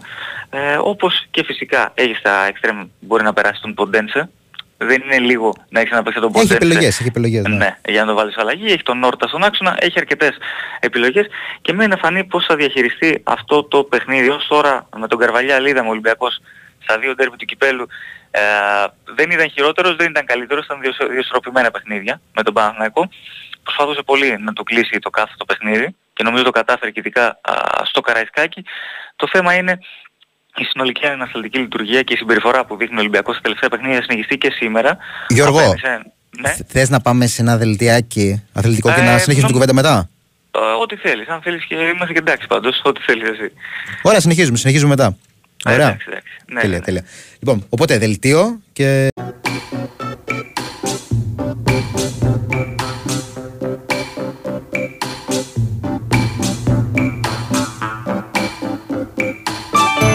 Εδώ είμαστε, μπήγουν στο FM 4,6 με τον Κυριάκο Σταθερόπουλο στη ρυθμίση των ήχων και τις μουσικές επιλογές με τον Στήρι Ταμπάκο στην οργάνωση παραγωγής Μέρος Μουσουράκη στο μικρόφωνο και συνεχίζουμε κατευθείαν τη συζήτησή μας με τον Γιώργο Τζανάκα για τα του Ολυμπιακού στο τερμπι με τον Παναθηναϊκό. Γιώργο, ξέρεις, λέμε πολλές φορές τα τακτικά, τα αναλύουμε πού θα πρεσάρει ο αντίπαλος το ένα το, ένα το άλλο. Και ξέρεις, μπορεί να έρθει κάποιος ντόι να πιάσει ένα σούτο από μακριά και να απλοποιήσει μια κατάσταση. Όπως συνέβη με τον Πας πριν από Ακριβώς, κάποιες α. μέρες. Ακριβώς, εντάξει. Αν, αν τα ξέραμε εμείς από πριν θα τα ξέραν και οι προπονητές. Ναι. Βέβαια, εντάξει, το Ε, είχε χτίσει αυτό ο Ολυμπιακός. Είχε κλείσει, είχε ανεβάσει μέτρα. Είχε κλείσει τον Μπαζιάννα. Και αυτό Ναι, λέ- βέβαια. θέλω να πω δεν έρχεται τυχαία. Ακόμα και αν Βέβαια έρχεται ήταν κάτι που δεν έχουμε δει ε, πολλές φορές αυτό. Έτσι, Σωστό, σωστό. Με τον Ντόι, ε, για παράδειγμα, δοκιμάζει τα πόδια του και γενικότερα του στόπερ του Ολυμπιακού. Το θέμα είναι σήμερα α, πώς θα καταφέρει α, να διασπάσει την άμυνα του Παναθηναϊκού Νομίζω αυτό θα είναι το πρώτο ζήτημα, αν και νομίζω ότι ίσως και το πρώτο ημίχρονο του ντέρμπι του κυπέλου στη Λεωφόρο ε, είναι ένα δείγμα να ποντάρει πάλι δηλαδή πάνω στο Μασούρα που θα έχει τον Μλαντένοβιτς που είναι λιγότερο ε, καλός αμυντικά από τον Χουάνκαρ σαν αριστερό μπακ. Είναι και ο Μασούρας σε πολύ καλή κατάσταση. Νομίζω είναι ο καλύτερος παίκτης του Ολυμπιακού το τελευταίο μήνα, μπορεί και το τελευταίο δίμηνο. Και πέρα από τις δύο assist που έχει με τον ε, Πας, εγώ πάντα σε δύο ντέρμπι βάζω και το στοιχείο. Ξέρεις ότι ο άλλος που την πονάει και τη φανέλα λίγο παραπάνω, κατάλαβες, θα παίξει. Ακριβώς. Ακριβώς, ακριβώς. Ε, Θα μπορούσε να πει κανείς σήμερα πως θα περιμένει να τραβήξουν λίγο το κουπί παραπάνω ο Μασούρας, ο Φορτούνης ε, από τον Ναι. Ολυμπιακό, ο Μπακασέτας αντίστοιχα τον Παναθηναϊκό. Το μεγάλο ζήτημα νομίζω πάντως ε, Μανώλη που θα πρέπει να φτιάξει και να κοιτάξει ο, ο Καρβαγιάλ είναι αυτό από τις αντικές φάσεις. Ε, γιατί είδαμε Το έχει πληρώσει. ότι και με την ΑΕΚ το πλήρωσε και με τον ε, Παναθηναϊκό το πλήρωσε. Ναι, μεν, ε, με τον Μπαζιάννα στα δική φάση θεωρείται και το πέναλτι, αλλά άμα δούμε την αμυντική συμπεριφορά εκεί του Ολυμπιακού, ε, έχει πάρει ο παίκτης του Παζιάννα ο Τούτου, αν δεν κάνω λάθος, Ο Σέι μπάλα Τούτου. από τη, μία, από τη μία περιοχή και έχει φτάσει στην άλλη. Ναι. Ε, και δεν τον κόβει κανείς με ένα απλό φάουλ. Δηλαδή ε, αυτό το ζήτημα του transition ε, δεν το έχει δείξει ο Ολυμπιακός ότι το έχει βέβαια. Εκτός και αν ανοιχτεί πάρα πολύ, κυνηγάει κάποιο γκολ ε, ε, ή κάτι αντίστοιχο. Γιατί πάλι και με την ΑΕΚ το είχαμε δει αυτό. Το Ναι. ζήτημα του transition στο τελευταίο τε- δεκάλεπτο τέταρτο του παιχνιδιού.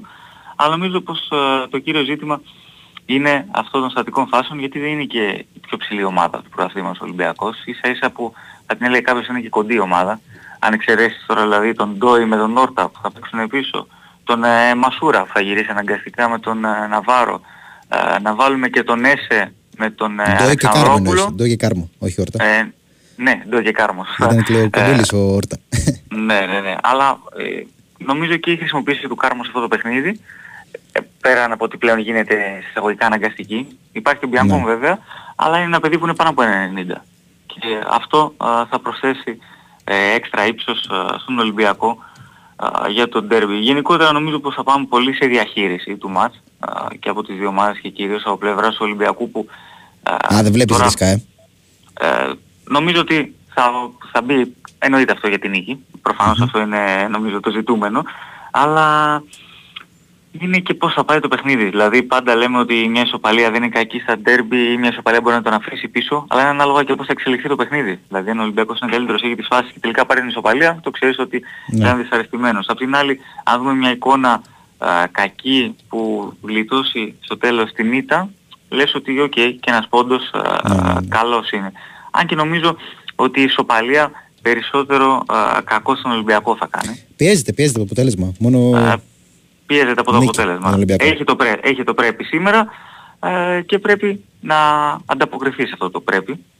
Αναγκαστικά μιλάμε για ένα ντέρμπι, μιλάμε για μια πολύ καλή ευκαιρία να πιάσεις έναν από τους ε, τρεις ε, ανταγωνιστές και ε, μετά συνέχεια να βάλεις ε, μπροστά σου τους άλλους δύο, ε, να τους βάλεις στο, στο χαθρό, να το πούμε και έτσι, για να τους πιάσεις. Εφόσον διατηρηθεί η διαφορά από τους ε, άλλους δύο στα επίπεδα που είναι τώρα ή πέσει σε περίπτωση κάποιες απώλειας των δύο, τότε ακόμα καλύτερα θα είναι ε, για τον Ολυμπιακό.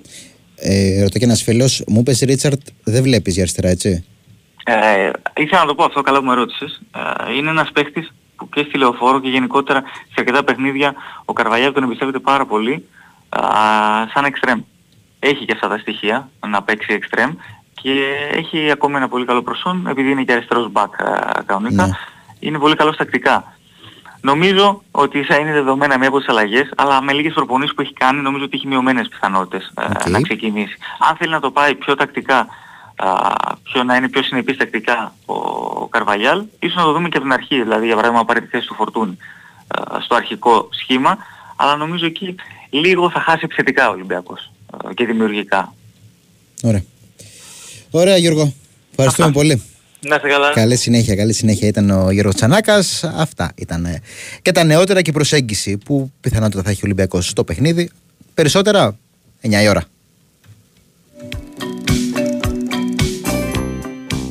Η Winsport FM 94,6 Μάθε τι παίζει με την Big Win.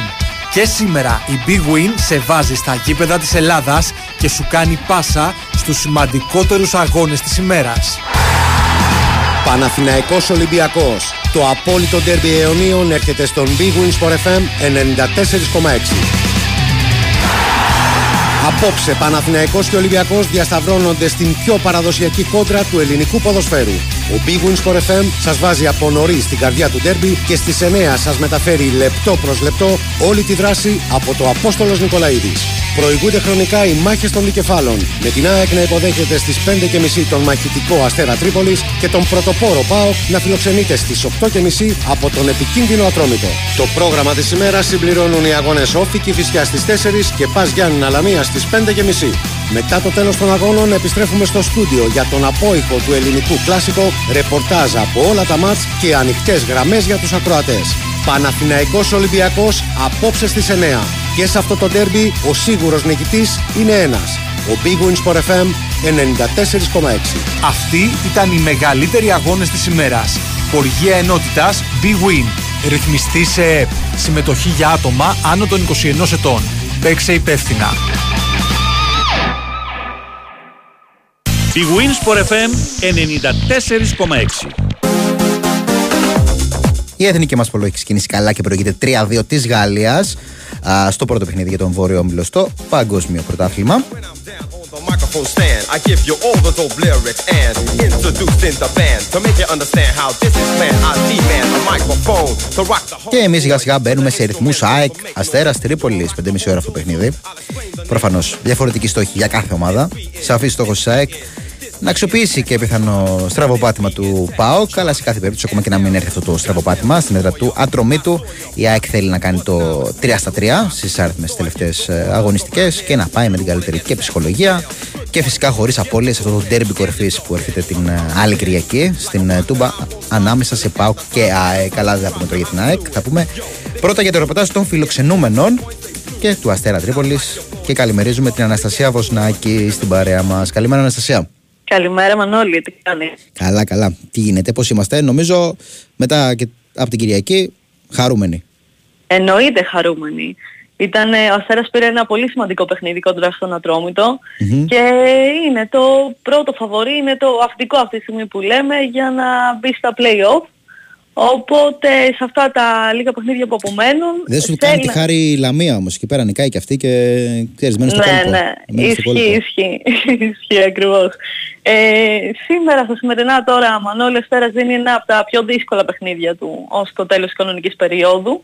Ε, ένα το σημερινό και ένα με τον Ολυμπιακό εκτός έδρας επίσης. Ε, αν και κανένα παιχνίδι προφανώς δεν είναι εύκολο ή δύσκολο πριν το παίξεις. Ε, στον Αστέρα γνωρίζουν καλά ότι θα πρέπει να κάνουν μεγάλη προσπάθεια στο σημερινό μάτς, ίσως ακόμη μεγαλύτερη και ο αρχηγός τους και ένας από τους κομικότερους παίκτες ε, της ομάδας, ο Χουάν Μουνάφο, Ναι. ε, που λόγω ορισμένων ενοχλήσεων κρίθηκε προτιμότερο να προστατευτεί για να είναι έτοιμος ε, την επόμενη αγωνιστική με τη Λαμία, στον τελικό με τη Λαμία πάλι. Ε, χωρίς τον Μουνάφο οι Αρκάδες χάνουν σε τρεξίματα, σε γρήγορο transition και συνολικά σε ένταση ως ομάδα αλλά θα προσπαθήσουν με το βάθος που έχουν στο ρόστερ τους να καλύψουν όσο καλύτερα γίνεται το κενό του. Μεγάλη απουσία θα πω η σημερινή του Μουνάφο. Σωστό. Ε, ο Μονάφος σε όλα τα μάτς είναι αυτός που είναι αρχηγός με τα όλα του. Ε, το ξέρουμε τόσα χρόνια, αλλά όταν λείπει ο Μουνάφο χάνει πάρα πολύ ο Αστέρας. Αλλά πιστεύω ότι ο Μίλαν Ράσταβατς ε, ξέρει να διαχειριστεί την απουσία του. Ε, απαιτείται μεγάλη συγκέντρωση στο σημερινό παιχνίδι και όσο το δι- δυνατόν λιγότερα λάθη. Ε, άλλωστε θυμόμαστε στο πρώτο μάτι συνολικά ότι ο Αστέρας υποχρέωσε την ΑΕΚ να πάει σε πιο αργό τέμπο, να απειλήσει λιγοστές φορές και να προσπαθήσει να χτυπήσει τις αδυναμίες του αντιπάλου. Ε, αντίστοιχα θα προσπαθήσει να κάνει και σήμερα, θέλοντας να βγάλει εκτός ρυθμού την Ένωση και να οδηγήσει το μάτι εκεί που θέλει, παίζοντας φυσικά ο Αστέρας με τον δικό του τρόπο όπως κάνει κάθε αγωνιστική για να κυνηγήσει ένα μεγάλο αποτέλεσμα. Ε, όπως είπαμε και στην αρχή η νίκη της ε, περασμένης εβδομάδας επί του του ε, ε, θεωρούνται ότι, που θεωρούνται και το φαβορί για την είσοδο στην Εξάδα ε, τους δίνει να πούμε και το δικαίωμα Μανώλη να ορίσουν και οι ίδιοι τη μοίρα τους. Κοίτα, τώρα είναι η Λαμία εκτός μετά. Ναι. Πες ότι, σε θεωρία δεν είναι το φαβορί σήμερα. Το Ναι. πιο πιθανό είναι να χάσει. Μπορεί να μην χάσει Ακριβώς. φυσικά. οκ. Μετά είναι ο τελικός Ναι. με τη Λαμία και έχει Πανετολικό, Ολυμπιακό, Κηφισιά και Πανσερραϊκό.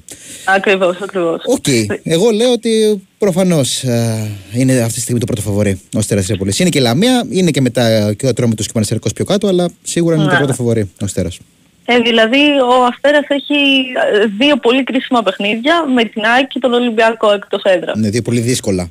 Δύσκολα, δύσκολα, Ναι. όχι κρίσιμα, ναι, συγχωρείς. Ε, οπότε ε, θέλει να δώσει τον καλύτερο του εαυτό σε αυτά τα παιχνίδια Και ό,τι να καταφέρει. πάει, και ό,τι καταφέρει για να πάει να πάρει τα άλλα. Ναι. Κατάλαβες, που είναι πιο στα μέτρα του, να πούμε και έτσι. Ε, πέρα του Μουνάφου άλλο πρόβλημα δεν υπάρχει. Είναι εκτός και ο Νίκος Παπαδόπουλος, αλλά το πρόβλημα του έμπερ και είναι γνωστό καιρό και θα μείνει ακόμα λίγες μέρες ε, εκτός. Ε, ορισμένες αλλαγές ε, και για βρισκάρισμα θα υπάρξουν στην ενδεκάδα, αλλά όχι τόσες πολλές ε, για να χαθεί η συνοχή. Ε, Λοιπόν, με το κλασικό 4-2-3-1 θα κατεβάσει ο Ράσταβα την ομάδα του σήμερα στη Νέα Φιλαδέλφια. Ο Γραμματικάκης που έχει αντικαταστήσει επάξια το κοινό του Παπαδόπουλου παρά το νεαρό ηλι- της ηλικίας του θα είναι στην αιστεία. Ο Λίρατζης δεξί μπακ, στο περικαστάνιο Τσουκάνοβιτς και αριστερό μπακ θα χρησιμοποιηθεί σήμερα ο Κουχούμης αντί του Άλβαρες αφού ο Έλληνας είναι καλύτερος ανασταλτικά από τον Αργεντινό ο οποίος και μεν είναι σαφώς ποιοτικότερος αλλά έχει, και ζητήματα, έχει τα ζητήματά του στην άμυνα. Ναι. Ο Γιαμπλόνσκι παρέα με τον Γκος στον άξονα, σε ένα δίδυμο με πολλή ποιότητα και ικανότητα να παίξει στρωτό ποδόσφαιρο. Ο Μπαρτόλος σε ρόδο- ρόλο δεκαριού και η Καλτσάς Κρέσπης στα εξτρέμ και στην κορυφή της επίθεσης φυσικά θα είναι ο Χουάν Μιριτέλο. Τέλεια. Αυτά. Ωραία, Αναστασία. Ευχαριστούμε πάρα πολύ. Ευχαριστώ και εγώ. Καλή συνέχεια. Ήταν ένα Σέα Βοσνάκη για το ρεπορτάζ του Αστέρα Τρίπολη. Αστέρα Τρίπολης, λοιπόν, κόντρα στην ΑΕΚ. Και λέγαμε για την ΑΕΚ, η οποία θέλει τη νίκη. Έχει σαφή στόχο φυσικά να πάει με χωρίς απώλειες όπως λέγαμε και πριν σε αυτό το ντέρμπι κορυφής κόντρα στον ΠΑΟΚ Ε, έχει απουσίες ε, έχει και επιστροφέ βέβαια στην ε, αποστολή της, η οποία δεν έχει ανακοινωθεί όπως συμβαίνει εσχάτως. Πάντως είναι συγκεκριμένε οι απουσίε. Είναι ο τραυματίας Σιμάνσκι, είναι ο Γιόνσον και ο Γκατσίνοβιτς, ε, τιμωρημένοι αμφότεροι. Είναι οι διεθνεί, Χατζησαφή και Ζήνη. Βέβαια, ο δεύτερος ε, ολοκλήρωσε υποχρεώσεις του με την Ανγκόλα και σιγά σιγά επιστρέφει και εκείνος. Έχουν επιστρέψει και προπονούνται κανονικά η Λιβάη και Γαλανόπουλος, ενώ είναι διαθέσιμος και ο Μουκουντή. Αλλά όπως καταλαβαίνει κανείς από τις αποσίε, το ζήτημα είναι στα half. Λόγω και της αποσία και του Γιόνσον και του α, Σιμάνσκι και ο Γαλανόπουλος δεν έχει πολλές μέρες προπονήσεων και ο Γκατσίνοβιτς που μπορεί να δώσει λύσεις σε αυτό το χώρο ε, είναι εκτός λόγω της τιμωρίας. Οπότε αυτό είναι και το ζήτημα των τελευταίων ημερών και στο ρεπορτάζ. Τι θα επιλέξει τελικά ο Ματίας Αλμίδα, ο οποίος όπως δήλωσε χθες έχει πάρει φυσικά τις αποφάσεις του. Μένει και εμείς να τις δούμε. Θα τα συζητήσουμε το τι μπορεί να σκεφτεί ο Ματία Αλμίδα, επειδή έχει πει και άλλα πραγματάκια χθες. Αλλά θα βάλουμε μια ανατολία προς το παρόν για να πάμε πάλι σε ρυθμούς ντέρμπι. Αυτό που παραναγγείλαμε πριν. Ένα πολύ ωραίο θέμα που έχει φτιάξει ο Γιώργος Ζαχαρίου, έχει επιμεληθεί. Με τις γκολάρες που έχουν μπει στη λεωφόρο στα ντέρμπι Παναθηναϊκού Ολυμπιακού. Καλημέρα Γιώργο, πώς είσαι; Γεια σου φίλε μου, καλημέρα. Τι γίνεται, Καλημέρα καλά; και στους Σοκρατές, μια χαρά εσύ; Καλά, καλά. Μας έφτιαξες τη διάθεση με το θεματάκι. Τα είδαμε Ναι. τα γκολ πρωί-πρωί. Έτσι, είναι, άμα έχεις ωραία γκολ σε ένα παιχνίδι, όσο και να έρθει και ένα-ένα να έρθει και είναι δύο γκολάρες, δεν υπάρχει που. Τελείωσε Σωστό. το Τώρα, θέμα. τώρα βάζεις το φύλαθλο πνεύμα Ναι, μπροστά. Σωστό. ε, καλά, εννοείται πάντα. Ναι. Πάντα αυτό προασπίζουμε για να είμαστε ξέρεις. Δεν το ευχαριστιόμαστε. Ωραία. Λοιπόν, ε, μάλιστα δύο γκολ ήταν από το ίδιο παιχνίδι κιόλας από ό,τι είδα που έχεις επιλέξει. Ναι, ναι, Καταρχάς ναι. λέμε πάντα για παιχνίδι λεωφόρου, έτσι. Ντέρμπι Ονίων Πάντα σε για παιχνίδι παιχνίδι λεωφόρου. λεωφόρου, ακριβώς, πάντα για παιχνίδι λεωφόρου. Έχει χαθεί το μέτρημα στο πώς έχουν γίνει στη λεωφόρο. Εντάξει, είναι και η παλαιότητα του γηπέδου βέβαια, δεν Σωστό. το συζητάμε. Σωστό. Αλλά έχουν γίνει πάρα πολλά ντέρμπι, ωραία ντέρμπι, αλλά που δεν τα θυμόμαστε καν. Κάποια ξερά 0-0, ξέρεις, τα κλασικά. Ναι. Τα κλασικά ενός ντέρμπι.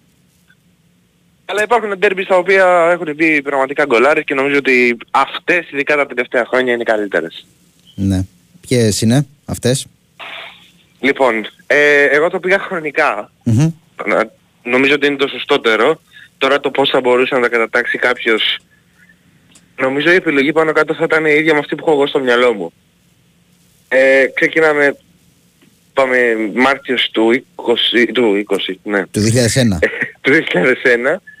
Ε, έχουμε το απίστευτο εκείνο γκολ του α, Λουτσιάνο και, ε, και είναι το φάουλ στο κύπελο. Πρέπει να Ήταν δει τώρα αυτό. και νεύμα από Κυριάκο Σταθερόπουλο. Συμφωνεί μαζί σου. ναι. Ναι, νομίζω, εγώ προσωπικά πιστεύω ότι είναι το ωραιότερο που έχει μπει ποτέ. Δηλαδή, είναι σπάνιο τέτοιο φάουλ. ε, Από το σημείο που είναι πρέπει να είναι γύρω στα 40 μέτρα, έτσι. Εγώ ρε Σίγουρο ξέρεις τι κρατάω από αυτόν τον γκολ. Ότι το έβαλε μπροστά σε γεμάτο πέταλο Ολυμπιακών. Ναι. Και αυτό μου έχει λείψει εμένα, όχι συγκεκριμένα είναι Ολυμπιακής. πολύ ωραίο. Ε, ξέρεις, η ντέρμπι και με τους δύο. Όποιοι και να είναι αυτοί. Δηλαδή με οπαδούς Αυτό Τον νομίζω έχουμε να φιλοξενούμενο. το δούμε από το κύπελο το 2004, το τελικό κύπελο, αν δεν κάνω λάθος. Εγώ θυμ... Ντέρμπι φιλοξενούμενων υπήρχε και με, στο Παναθηναϊκό ΣΑΕΚ 2007, αλλά τώρα μου λες για Παναθηναϊκός Ολυμπιακός. Ε, για Παναθηναϊκός Ολυμπιακός Ναι, και οκ. γενικότερα Εσύ- για ντέρμπι που να υπάρχουν οπαδοί και των δύο. Γενικότερα στην Ντέρμπι υπήρχε η τελευταία φορά, ε, νομίζω, Παναθηναϊκός ΑΕΚ 2007 το... Το 1-2 με το Δέλλα. 1-2 με το Δέλλα, ναι. Ναι, ναι, όντως. Ωραία, επιστρέφουμε λοιπόν. Γκολάρα Λουτσιάνο, ο οποίος νομίζω ήταν τσιτάκι της εποχής. Τον έπαιρνε Ξάνθη, τον έπαιρνε ο Πανιόνιος, τον έπαιρνε ο Ναι. Ατρόμητος και έφτιαχνε η ζωή τους. Πράγματι, πράγματι. Αλλά εντάξει, είναι τρομερός παίκτης ο Λουτσιάνο. Τρομερός, ναι. Φοβε- Φαρμακερό αριστερό. Γκολάρα Ε, λοιπόν αυτή. Ναι, το, δεν το ξεχνάμε. Λοιπόν, ε, μετά πάμε στο ίδιο παιχνίδι. Μμμ. Ε, κανένα 70 λεπτό αργότερα ήταν ήδη 0-2 και έβαλε το γλυκό που, ε, που λέμε ο Τζιοβάνι με εκείνο το υπέροχο πλασέ, το έκανε το 1-4 ε, για το κύπελο, πήρε μια μπα- κάθετη από τον ε, Νινιάδη, τέτα τέτοια με τον Νικοπολίδη και ένα αγγιγματάκι έκανε. Από τα κλασικά του. Ο οποίος Γιώβαν έχει γενέθλια να του ευχηθούμε. Σήμερα. έχει γενέθλια σήμερα. Σήμερα, σήμερα. Ωραία. ταιριάξεις 52, 52 πρέπει να γίνεται, αν δεν κάνω λάθος. Ή Πώς, 52. 51-52. Πότε πέρασε τα χρόνια, Ρε Κυριακό; Το είχε τώρα να παίζεις σήμερα, πιστεύεις; Και οι δύο παντάτε. Έχει- Τον έβλεπα, τον έβλεπα κάτι highlights προάλλες. Μια χαρά παίζει. Μια χαρά. Σίγουρα παίζει. Ε, Έχω δει δηλαδή που είναι fit ο άνθρωπος, Ναι, ναι, ε, ναι, κάνει, ασχολείται με τη γυμναστική πάρα πολύ. Σωστό. Λοιπόν, έχουμε και αυτό. Γκολάρα πραγματικά. Τρία. Στο 3 πάμε στο 2000, μετά από ένα μισό χρόνο περίπου, 2003, Γενάρης του 3, ε, Άγγελος Βασινάς σε ένα επίσης πάρα πολύ ωραίο derby, και ήταν τρομερό μάτς. Που έβαλε πέντε γκολ ο Παναθηναϊκός και έλεξε Έβαλε 3-2. πέντε γκολ ο Παναθηναϊκός Ναι. ακριβώς.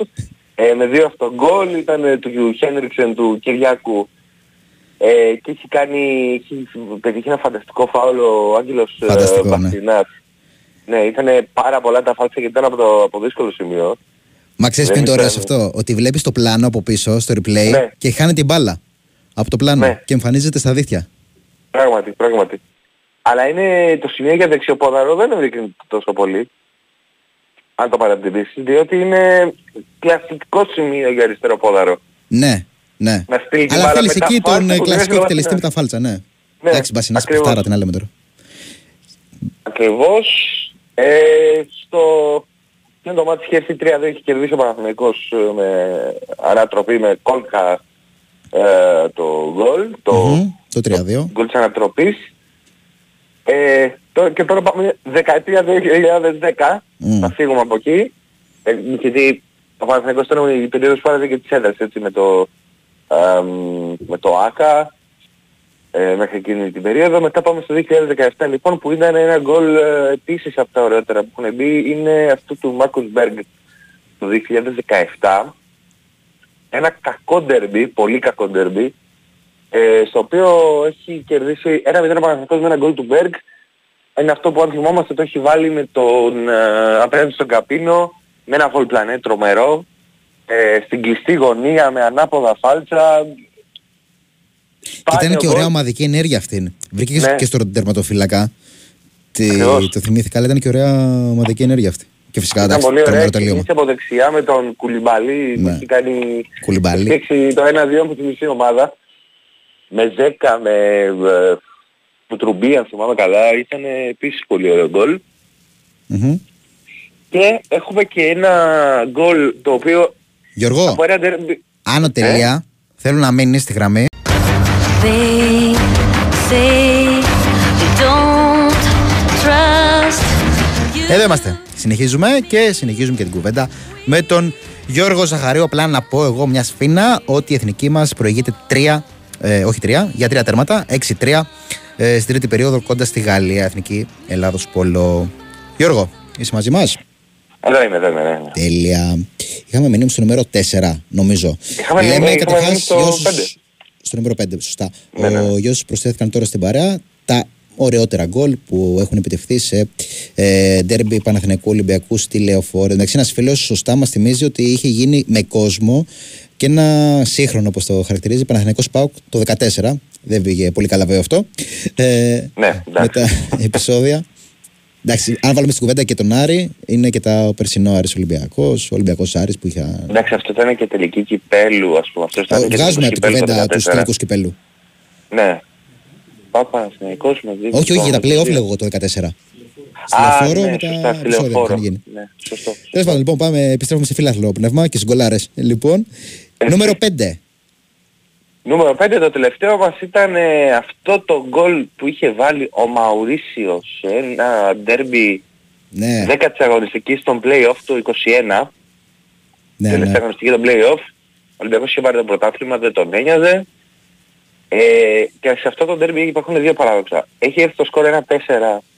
Ο Ολυμπιακός ήταν ούτως ή άλλως ανώτερος. Ο Παναθηναϊκός ήταν σε ένα μεταβατικό στάδιο. Μμμ. Ε, μ, αλλά το είχε χτυπήσει το παιχνίδι, δηλαδή είχε κάνει πολλά, είχε κάνει ευκαιρίες, είχε χάσει πέναλτι ε, με το Βηγιαφάνες, έχει έρθει το μάτς 1-4 και ενώ είναι στο 0-3 ε, το σκορ στο 53 περίπου είμαστε, κάνει ο Μαουρίς ένα βραζιλιάνικο, ε, κοντρόλ, ε, Αυτό θα σου πέραν λέγα. της μπάλας, ναι είναι full βραζιλιάνικο γκολ αυτό. Ότι αν το δεις από κοψιά. Προφανώς είναι παιχτάρα, δεν λέω. Mm. Αλλά αν το δεις από κοψιά, δεν σου βγάζει και πολύ Βραζιλιάνο.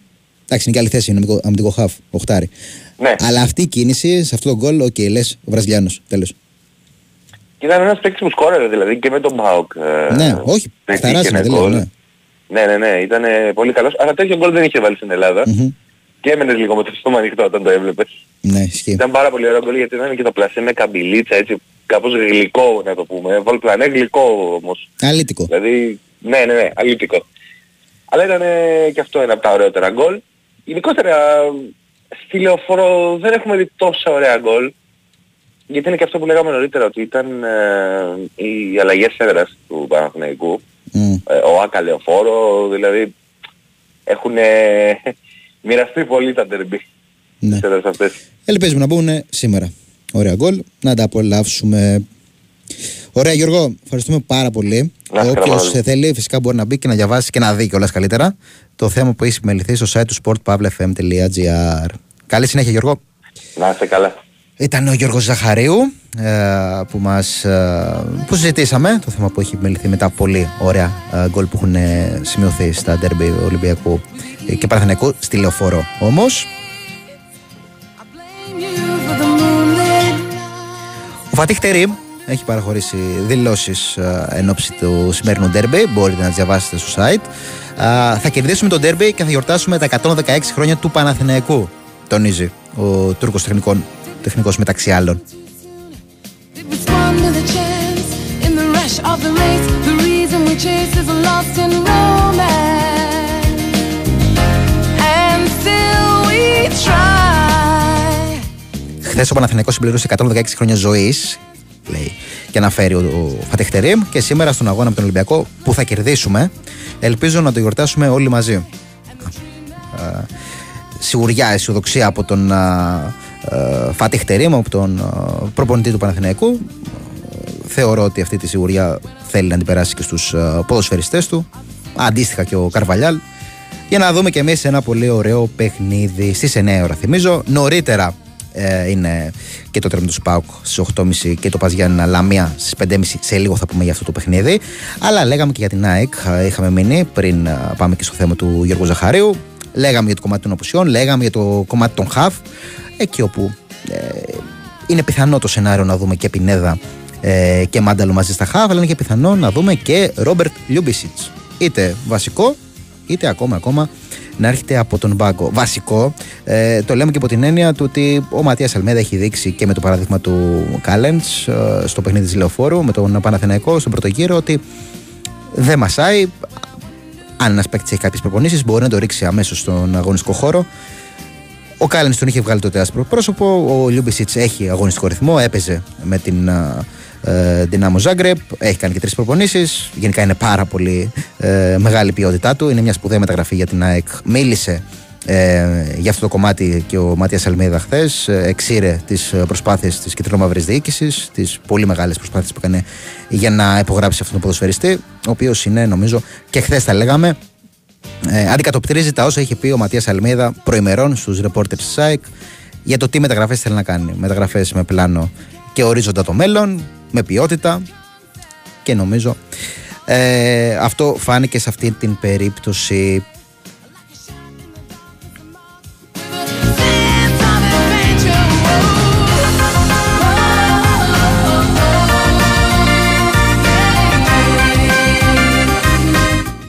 Έχουμε στην παρέα μας τον Γιάννη Γιαννάκη για να συζητήσουμε για το παιχνίδι του ΠΑΣ με τη Λαμία, το οποίο είναι στις 5.30. Επίσης, διαφορετική στόχη. Ο ΠΑΣ Γιάννη να ψάχνει ακόμα μια ανάσα. Η Λαμία θέλει να πάρει ένα αποτέλεσμα που θα τη φέρει ακόμη πιο κοντά ή και μέσα στην Εξάδα. Καλημέρα, Γιάννη, πώς είσαι; Καλημέρα Μανώλη, μια χαρά. Ε, νομίζω συμφωνείς με αυτή την εισαγωγή. Πάνω κάτω Ναι. αυτή είναι η στόχη Εντάξει, προφανώς. των δύο ομάδων. Ένας πα ο οποίος έχει και πολλές ενισχύσεις. Δεν τις βλέπουμε όλες σήμερα στην αποστολή, αλλά έχει Και- κάνει μπαράζ μεταγραφών στο φινάλε. Ναι, μετά το παιχνίδι με τον ε, Πανσεραϊκό την ήττα που έκανε ο Πας σε εκείνο το μάτς, νομίζω έγινε αντιληπτό ότι η πορεία είναι αυτό που είναι πορεία υποβιβασμού. η Ναι. πρωτάθλημα. Κάτι χρειάζεται. Κάτι χρειάζεται ότι μεταγραφές. κάτι χρειαζόταν ε, επιπλέον να δώσει μια τόνωση στην ψυχολογία όλης της ομάδας, αλλά να προσθέσει και λύσεις, να προσθέσει ποιότητα, περισσότερο να προσθέσει ταχύτητα, ε, κάποια στοιχεία δηλαδή που έλειπαν ε, στην ομάδα. Ε, οι δύο από τις πέντε μεταγραφές, τις δύο από τις πέντε θα τις δούμε σήμερα. Ε, είναι ο Τούτου που έπαιξε και με τον Ολυμπιακό αλλαγή ένα μισάωρο. Τι ενέργεια ήταν αυτή Α. που έκανε; Ήταν τρομερή ενέργεια, τρομερή ενέργεια και είναι highlight που λέμε. Μμ.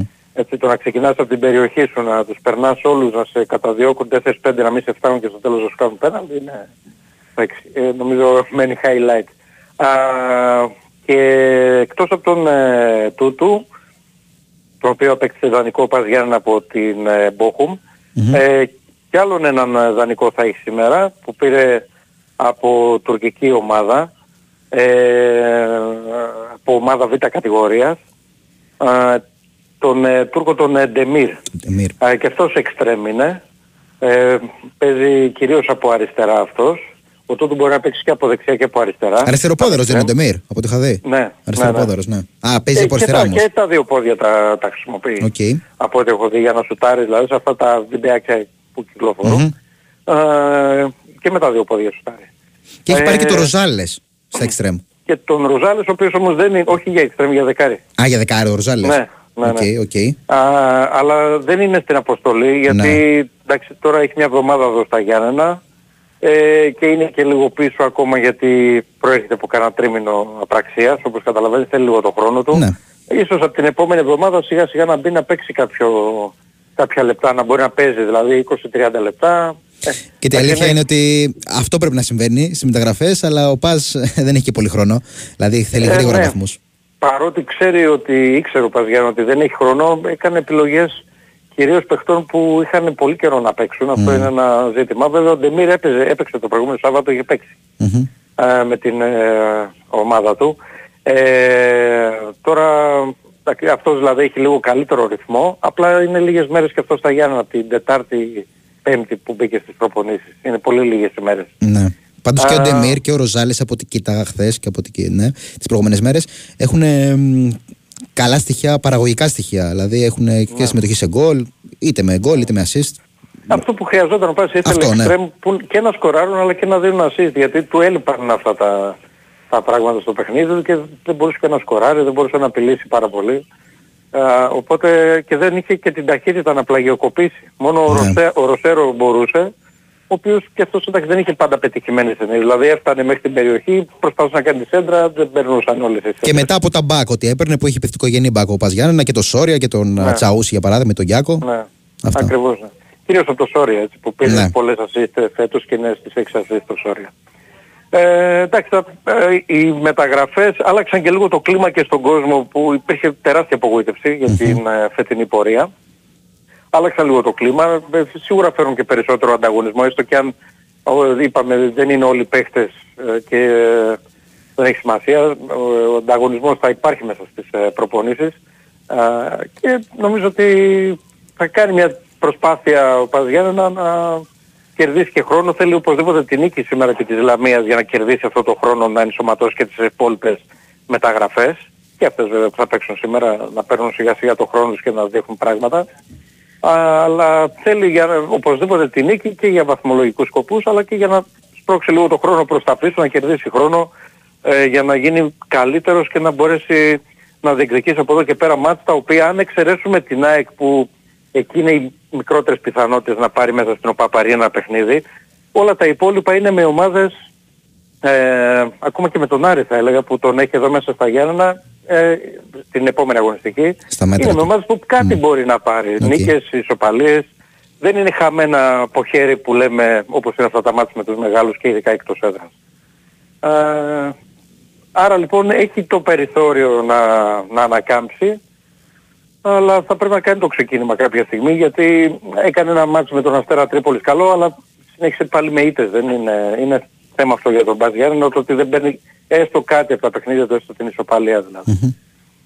Βέβαια έβγαλε και ένα πρόγραμμα που είχε ΠΑΟΚ Παναθηναϊκό Ολυμπιακό. Εντάξει, δεν θα μπορούσε Είχε να πάρει δύσκολο, και πάρα ναι. πολλά. Ήταν και εκτός έδρας αυτά τα μάτια. Είχε και αποσίες κιόλας, για παράδειγμα στους Καραϊσκάκες, κομβικές, που νομίζω Ναι, επιστρέφουν και- έτσι. Ε, Αυτοί που Ε, σε έλειπαν. όλα τα μάτια αυτά έπαιξε με πάρα πολλές απουσίες, με τους τρεις μεγάλους δηλαδή. Ε, πα- ε, και με ΠΑΟΚ και με Παναθηναϊκό και με Ολυμπιακό έπαιξε με πάρα πολλές απουσίες. Γιατί εκεί ο, αδειάζανε από κάρτες οι παίχτες. Α, οπότε ναι, είχε, είχε και αυτές τις απουσίες. Τώρα σα- σήμερα θα είναι Πάνοπλος γιατί επιστρέφουν τρεις Παμλίδης, Παντελάκης, Τζίνο. Συν τον Λέο που ήταν τραυματίας αυτός, οι άλλοι τρεις από τη Μορία. Ε, άρα λοιπόν έχει τέσσερις επιστροφές, έχει δύο παίχτες ε, όπως είπαμε από μεταγραφές, ε, άρα είναι ε, Πάνοπλος. Και αντιμετωπίζει και μια ομάδα με πολύ καλή ψυχολογία, με δύο σερή νίκες. Α, Το 4-1 κοντρα στη Κηφισιά. ε, Έδωσε τη θέση του στο 2-1 εκτός έδρας κιόλας στο Αγρίνιο, ε, επί του Πανετολικού. Έχει πολύ μεγάλο κίνητρο για να μπει στην Εξάδα. Οπότε είναι σίγουρα μια πολύ δύσκολη αποστολή για τον Πα, αλλά δεν τον παίρνει τον ε, Πας Γιάννενα. Ε, το τι θέλει ο αντίπαλος, τη δικιά του πλευρά κοιτάει τώρα ε, εδώ που έχει φτάσει. Ε, ε, κοίταξε, είναι αυτό που λέμε τώρα παίζει ρόλο ε, σε, απα- σε αυτά τα παιχνίδια και ποιος το θέλει περισσότερο. Ε, και πρέπει σήμερα ο Πας να δείξει ότι το θέλει περισσότερο. Ε, είναι ένα παιχνίδι ζωής ή θανάτου για αυτόν.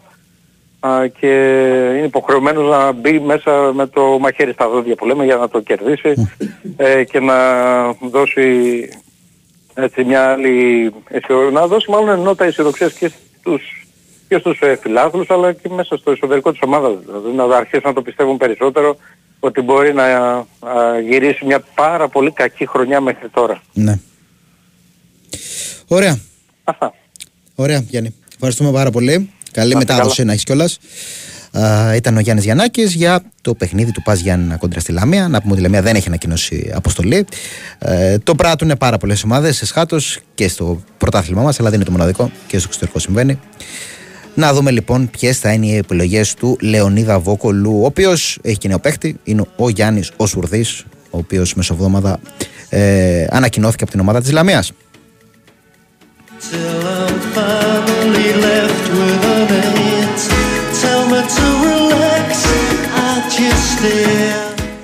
Αφού πω ότι η Ελλάδα, ε, η εθνική Ελλάδος έχει πολύ μεγάλο προβάδισμα, 15 στην τέταρτη περίοδο, ε, προηγείται της Γαλλίας, να μεταφέρω μια πάρα πάρα πάρα πολύ δυσάρεστη είδηση, αφού πέθανε από καρκίνο ε, ένα παιδί 15 χρονών, ένας ε, παίκτης των Ακαδημιών ε, του ΠΑΟΚ, ε, πραγματικά ε, πολύ λυπηρό. Ήταν ε, μια μάχη που έδινε με τον ε, καρκίνο, ήταν στις ακαδημίες του ΠΑΟΚ, δεν τα κατάφερε ε, και από την πλευρά μας φυσικά να ευχηθούμε, να, ευχηθούμε, ε, να πούμε συλληπιτήρια, να μεταφέρουμε τα συλληπιτήρια στην οικογένεια του παιδιού.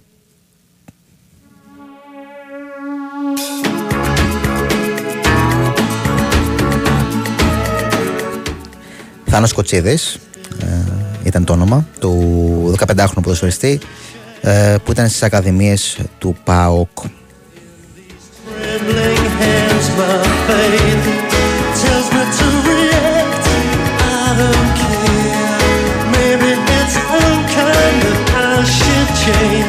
Σε λίγο θα πάμε και προς Κρήτη για να τα πούμε για το Φική Φυσιά και έτσι να κλείσουμε και τον κύκλο των ε, ρεπορτάζ. Μπόλικα τα ρεπορτάζ σήμερα, μπόλικα και τα μάτς εξάλλου. Α, γεμάτη μέρα. Αρχίζει τουλάχιστον σε επίπεδο Super League από τις 4 τελειώνει στις 11 το βράδυ. Α, με το ντέρμπι φυσικά Ολυμπιακός, Παναθηνικό Ολυμπιακός, όταν ολοκληρωθεί το ντέρμπι ε, στις 11. Βέβαια δεν είναι το μοναδικό και τα μοναδικά παιχνίδια, αυτά τα 5 ε, που έχουμε αναφέρει. Τουλάχιστον στο ποδοσφαιρικό κομμάτι υπάρχει πλούσια δράση, πολλές ντερμπάρες ε, στο εξωτερικό. Σε πάρα πολλά πρώτα αθλήματα. Στην Αγγλία, για παράδειγμα, είναι αυτό το ντέρμπι κορυφής ανάμεσα σε Arsenal και Liverpool. Δεν είναι οι δυο τους που παλεύουν για το πρωτάθλημα. Φυσικά είναι και η City. Αλλά τουλάχιστον για σήμερα είναι αυτές οι δύο που θα μπουν στη μάχη για να πάρουν προβάδισμα, να υπερασπιστούν το προβάδισμα που έχουν κτλ. κτλ. Η Liverpool είναι η πρώτη, θυμίζω, 51 πόντους, στο συν 5 από τη City και την Arsenal. Βέβαια η City έχει και μάτς λιγότερο και άλλα derby α, στη La Liga. Real Ατλέτικο, η Real η οποία θέλει να αξιοποιήσει και να εκμεταλλευτεί το χθεσινό, δεν θα το πω στραβό πάτημα, αλλά οκ, είναι μια ισοπαλία που έφερε εντός έδρας η Τζιρόνα κόντρα σε μια πάρα πολύ καλή ομάδα που λέγεται Real Sociedad. Οπότε έχει την ευκαιρία σήμερα να πάει στο συν 4 και με ματς, α, όχι, ίδια ματς θα έχουν το βράδυ, απλά τώρα είναι με ματς λιγότερο στο συν 1. Οπότε το βράδυ έχει την ευκαιρία, εάν πάρει το ντέρμπι με την Ατλέτικο, να πάει στο συν 4. Δεν είναι εύκολο.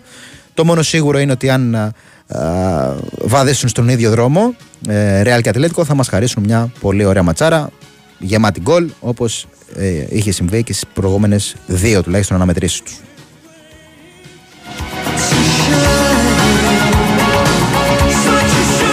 Έχουμε και τερμπι Ιταλίας, Ιντερ Juventus, αλλά θα πάμε από Κρήτη, προς Κρήτη, να το πω καλύτερα. Μάνος Ρουγιάς για το Όφη και Φυσιά. Καλημέρα Μάνο, πώς είσαι; Καλημέρα, καλημέρα, όλα καλά. Καλά. Ωραία. Καλά. Ε, αποκλεισμός είναι η αλήθεια, μεσοβδόμαδα. Μμμ. Χάρη Εγώ- και μεγάλη ευκαιρία για τον Όφη να, Ναι. να προχωρήσει. Να Δεν ήταν προχωρήσει κακός σε μια Όφη, διάκριση. ίσα ίσα. Ήταν ε, ανούσιος. Κακός δεν ήταν. Έκανε φάσεις. ε, δεν τις, είχε εξοπλι- δεν ουσία. τις ολοκλήρωνε, ναι. δεν τις ολοκλήρωνε και είναι το μόνιμο πρόβλημα το οποίο υπάρχει α, την εφετινή χρονιά που έχει φέρει τον Όφη α, να είναι εκτός α, πλέον κυπέλου, να είναι θεωρώ ουσιαστικά εκτός και από, από το στόχο των play-offs έτσι όπως έχει πάει η κατάσταση. Ε, πρέπει να κοιτάζει πόσο πιο πολύ θα απομακρυνθεί από τις ε, τελευταίες θέσεις. Ε, και αυτό είναι που ψάχνει να διορθώσει και τακτικά και αγωνιστικά ο ΠΠΜΕΛ ε, με τις προσθήκες που έχουν γίνει, με τον ε, τρόπο παιχνιδιού που θέλει να περάσει στην, ε, στην ομάδα που μέχρι τώρα δεν έχει φέρει τα επιθυμητά αποτελέσματα. Θυμίζουμε ότι μόνο μία νίκη έχει ο ΠΠΜΕΛ όσο βρίσκεται στον πάγκο του Όφη, αυτή με τον Πανετολικό για το πρωτάθλημα. Και έτσι έχει σε λίγες ώρες ένα ακόμα πάρα πολύ κρίσιμο παιχνίδι απέναντι σε μια ομάδα που ε, έχει την ιδιαιτερότητα το ότι την έχει αντιμετωπίσει πάρα πολλές φορές ε, την φετινή χρονιά. Ε, είναι, θα είναι η τέταρτη αναμέτρηση την οποία θα δώσουν οι δύο ομάδες γιατί έχουν αναμετρηθεί και δύο φορές για το κύπελο. Βέβαια με άλλο Αλλά- προπονητή τώρα. Α, έτσι, αυτό θα Ναι. Ήθελα. Ότι άλλος ε, προπονητής ήταν στο, παιχνίδι του, στο πρώτο παιχνίδι του πρωταθλήματος, άλλος στο παιχνίδι του κυπέλου, άλλος στο... θα είναι σήμερα. Ε, που σημαίνει λοιπόν ότι όσο να είναι ε, όλο και κάτι διαφορετικό λογικά θα έχει και ο Κώστας Μπράτσος ε, στην πρώτη του παρουσία με την, ε, με την ομάδα της, ε, της Κηφισιάς. Ε, εντάξει, αυτό ουδόλως πάντως ε, απασχολεί ε, ε, σε βάθος θα έλεγα τον Όφη από την άποψη του ότι ε, προφανώς έχει κάνει την ανάλυση του αντιπάλου, έχει ψάξει, έχει δει τι, τα υπέρ και τα κατά της, ε, του αντιπάλου, που και αυτή έχει σημαντικά προβλήματα και, και απουσίες. Ε, αλλά θα προσπαθήσει ε, βάσει των δικών του δεδομένων που έχει όφη στο παιχνίδι να μπορέσει να κάνει την, ε, την νίκη που χρειάζεται γιατί ξαναλέμε ότι τα πράγματα αρχίζουν και στενεύουν αρκετά για τον, ε, για τον Όφη. Ε, υπάρχουν ε, δύο σημαντικές ε, απουσίες ε, για την, ε, για την κριτική ομάδα. Είναι και ο Αμπάντα και ο Γκλάζερ εκτός, οι οποίοι είναι τιμωρημένοι και κάτι επέκταση θα υπάρχουν και αλλαγές και στην, ε, στο αρχικό σχήμα, ε, συγκριτικά με την ε, δεκάδα την οποία έχει όφη στο, στο Αγρίνιο. Ε, είναι εξαιρετικά πιθανό να, να δούμε τον Ισέκα στην αρχική ενδεκάδα. Πολύ ωραίος παίχτης. Πολύ ωραίος. Η πρώτη του παρουσία ήταν α, θετική, ήταν καλή. Αν αναλογιστούμε πάντα και τον κρίνουμε με το ότι ήταν ε, ουσιαστικά λίγες μέρες μόνο στην, Ναι. α, στην ομάδα. δυο προπονήσεις ε, είχε κάνει. Και το πώς Ε, υποδεχόταν την μπάλα και φυσικά το Κατάφερε τελείωμά του. όμως, α, κατά, ναι, το τελείωμα εκεί στο, στη φάση του γκολ Μμ. που πέτυχε στο Αγρίνιο δείχνει ότι ε, έχει έτσι την, α, την ικανότητα του, του γκολ. Ε, γι' αυτό θεωρώ ότι ίσως α, τον δούμε να είναι στο, στο αρχικό σχήμα στην α, σημερινή αναμέτρηση. Ε, αντί του Φελίπε, ο οποίος και αυτός πρέπει να πάρει κάποιες, ε, κάποιες ανάσες, τώρα που έχει φύγει και ο Ντίκο, ε, και ουσιαστικά έχει μείνει μόνο ο Φελίπε, χρειάζεται να πάρει κάποιες ανάσες γιατί είχε ένα πολύ φορτωμένο πρόγραμμα όφη το προηγούμενο καιρό με τα συνεχόμενα παιχνίδια και για το πρωτάθλημα και για το, και για το κύπελο. Ε, τώρα από εκεί πέρα ε, περιμένει όφη και το απόγευμα την ώρα του αγώνα θα φτάσει στο Ηράκλειο και ο χιμενεφ ο Χέσους Χιμένεφ, ο οποίος θα είναι η τέταρτη και τελευταία με την εγγραφή την οποία α, θα κάνει ο Όφη. Ε, θα περάσει αύριο τις ε, απαραίτητες ε, οι εξετάσεις, τα εργομετικά, ιατρικά και όλα αυτά και θα υπογράψει για 1,5 χρόνο για την ε, κριτική ομάδα. Ε, θα ενσωματωθεί φαντάζομαι άμεσα, ενδεχομένως αν όλα ολοκληρωθούν σύντομα να προλάβει να κάνει αύριο και την ε, πρώτη προπόνηση έτσι ώστε να μπει σε όλο το πρόγραμμα της εβδομάδας για να α, μπορεί να α, υπολογίζει και σε αυτόν ο, ο προπονητής. Και είναι και ο Κοτσουπιάς, Ε, ε, που ανακοίνωσε. Ο Ναι, Όφη. είναι, επέστρεψε και ο Φώτης Κουτζουβιάς. Για τον α, οποίο υπάρχουν πάρα πολύ καλά λόγια το προηγούμενο διάστημα από την παρουσία του στο εξωτερικό και σε- στη ΣΠΑΛ. Ναι, ναι. Ε, ήταν, α, έφυγε από εδώ, πήγε στην Ιταλία και φαίνεται ότι τον έχει βοηθήσει πάρα πολύ αυτή η, εξέ, αυτή η αλλαγή σε μια χώρα με σίγουρα πιο προηγούμενο ποδόσφαιρο από το, από το δικό μας. Σε πρώτη φάση έρχεται για να ενισχύσει την ομάδα κάτω των 19, αλλά οκ. εγώ το θεωρώ δεδομένο, εντάξει 17 χρονών είναι, είναι Καλά, ακόμα, ναι, ναι, ναι. ε, αλλά εγώ το, βέβαια 17 χρονών στην Ελλάδα τους θεωρούμε ακόμα ταλέντα και όλα αυτά. Συ- Πολλοί προπονητές, ένας από αυτούς που είναι ο Μέλ, δείχνει ότι παίρνει τα ρίσκα και εμπιστεύεται νέους παίκτες. Το έκανε στην Ισπανία και βλέπουμε ότι το κάνει και εδώ στο, στο Ηράκλειο. Ο Θεοδοσουλάκης, ο Αποστολάκης, ε, πρώτο ο Αποστολάκης και ακολούθως ο Θεοδοσουλάκης, ε, που είναι δύο παιδιά στα οποία υπολογίζει για το μέλλον του Όφη, ε, τους δίνει όλο και περισσότερο χρόνο συμμετοχής και, και τον έχουν ε, δικαιώσει με την ε, παρουσία που έχουν ε, μέχρι στιγμής, οπότε θεωρώ ότι θα, θα έχεις στις κεραίες του σηκωμένες και για τον ε, Φωτή Κουτσουπιά, ε, που αν όλα πάνε καλά ενδεχομένως ε, ο δανεισμός να ολοκληρωθεί με την γραφή την, ε, το καλοκαίρι όταν και θα, θα ολοκληρωθεί. Ε, και έτσι με τις ε, τέσσερις προστίχες ε, που έκανε ο Όφη, με τις ε, αποχωρήσεις που, που υπήρξαν, ε, θα λέγαμε ότι σε μια βέβαια περίοδο που δεν είναι το χειμώνα δεν φτιάχνεις ομάδα, το χειμώνα απλά διορθώνεις πράγματα, ε, να μπορέσει έτσι να αλλάξει πρά- αυτά τα οποία ε, πρέπει να, έπρεπε να είχαν αλλάξει και καιρό τώρα, για να μπορέσει όχι να ξεκολλήσει από τις ε, τελευταίες θέσεις, να βρει μια αγωνιστική ταυτότητα, να έχει ουσία στο παιχνίδι του και να μπορέσει να σώσει από την φετινή χρονιά ό,τι σώζεται. Και ενδεχομένως να Αν- βάλει μάνο και βάση για την επόμενη. Βέβαια αυτό Να βάλει προποθέτει τη για να βάση δούμε και για την προπονητή, δεν ξέρω. Ε, φαντάζομαι.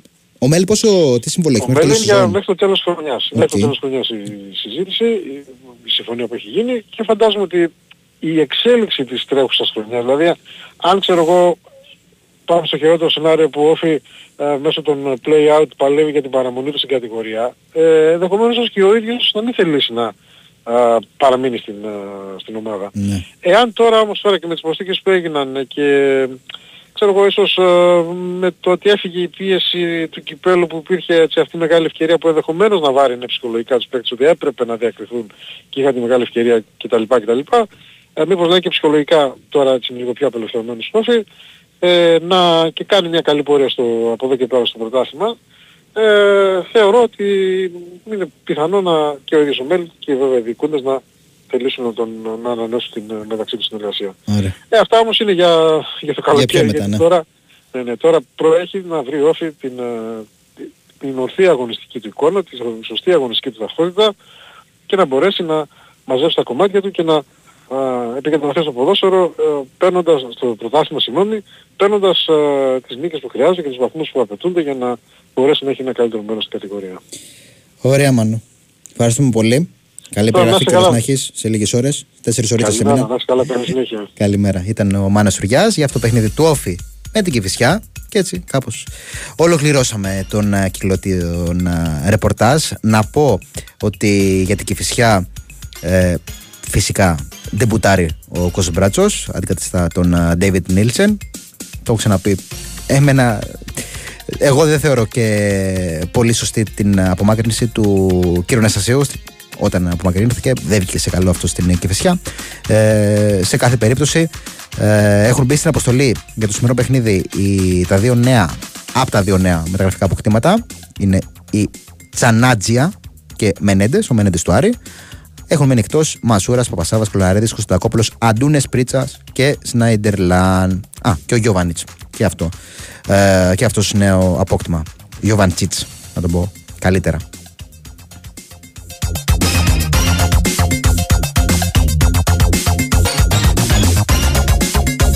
Και κάπως έτσι αποχαιρετούμε. Τα μαζεύουμε. Να απαντήσω απλά στο τελευταίο. Αν θα έβαζα ραντόνια στην τιμπέ σήμερα στο παιχνίδι της ΑΕΚ, μην ξεχνάς το ρώτα. Εγώ αυτό βλέπω να παίζει. Ε, για το φίλο που έχει στείλει το σχετικό μήνυμα. Και ακολουθεί και Γιώργος Τσακύρης για έναν φίλο που ρωτάει με το ρεπορτάζ δύο παρατέταρτο κλασικά στους μπάσκετου οι οποίοι παίρνουν σκητάλη. Χρήστος Ρομπόλης και Παναγιώτης Κεφαλάς ακολουθούν. Οπότε μείνετε και εσείς συντονισμένοι. Ευχαριστώ πάρα πολύ τον Κυριακό Σταθερόπουλο που ήταν στη ρύθμιση των ήχων και τις μουσικέ επιλογές. Τον Σωτήρη Ταμπάκο που ήταν στην οργάνωση της παραγωγής. Όλου σας που κρατήσατε παρέα. Μάνος Μουσουράκης ήταν στο μικρόφωνο του προηγούμενο δύο Μείνετε φυσικά συντονισμένοι. Μέρα ντέρμπι, μέρα πέντε αναμετρήσεων ε, στη στοιχεία Super League και όχι μόνο και μπάσκετ έχει και τέννη έχει, τα πάντα έχει. Οπότε καλά θα περάσετε σίγουρα. Καλή συνέχεια από μένα.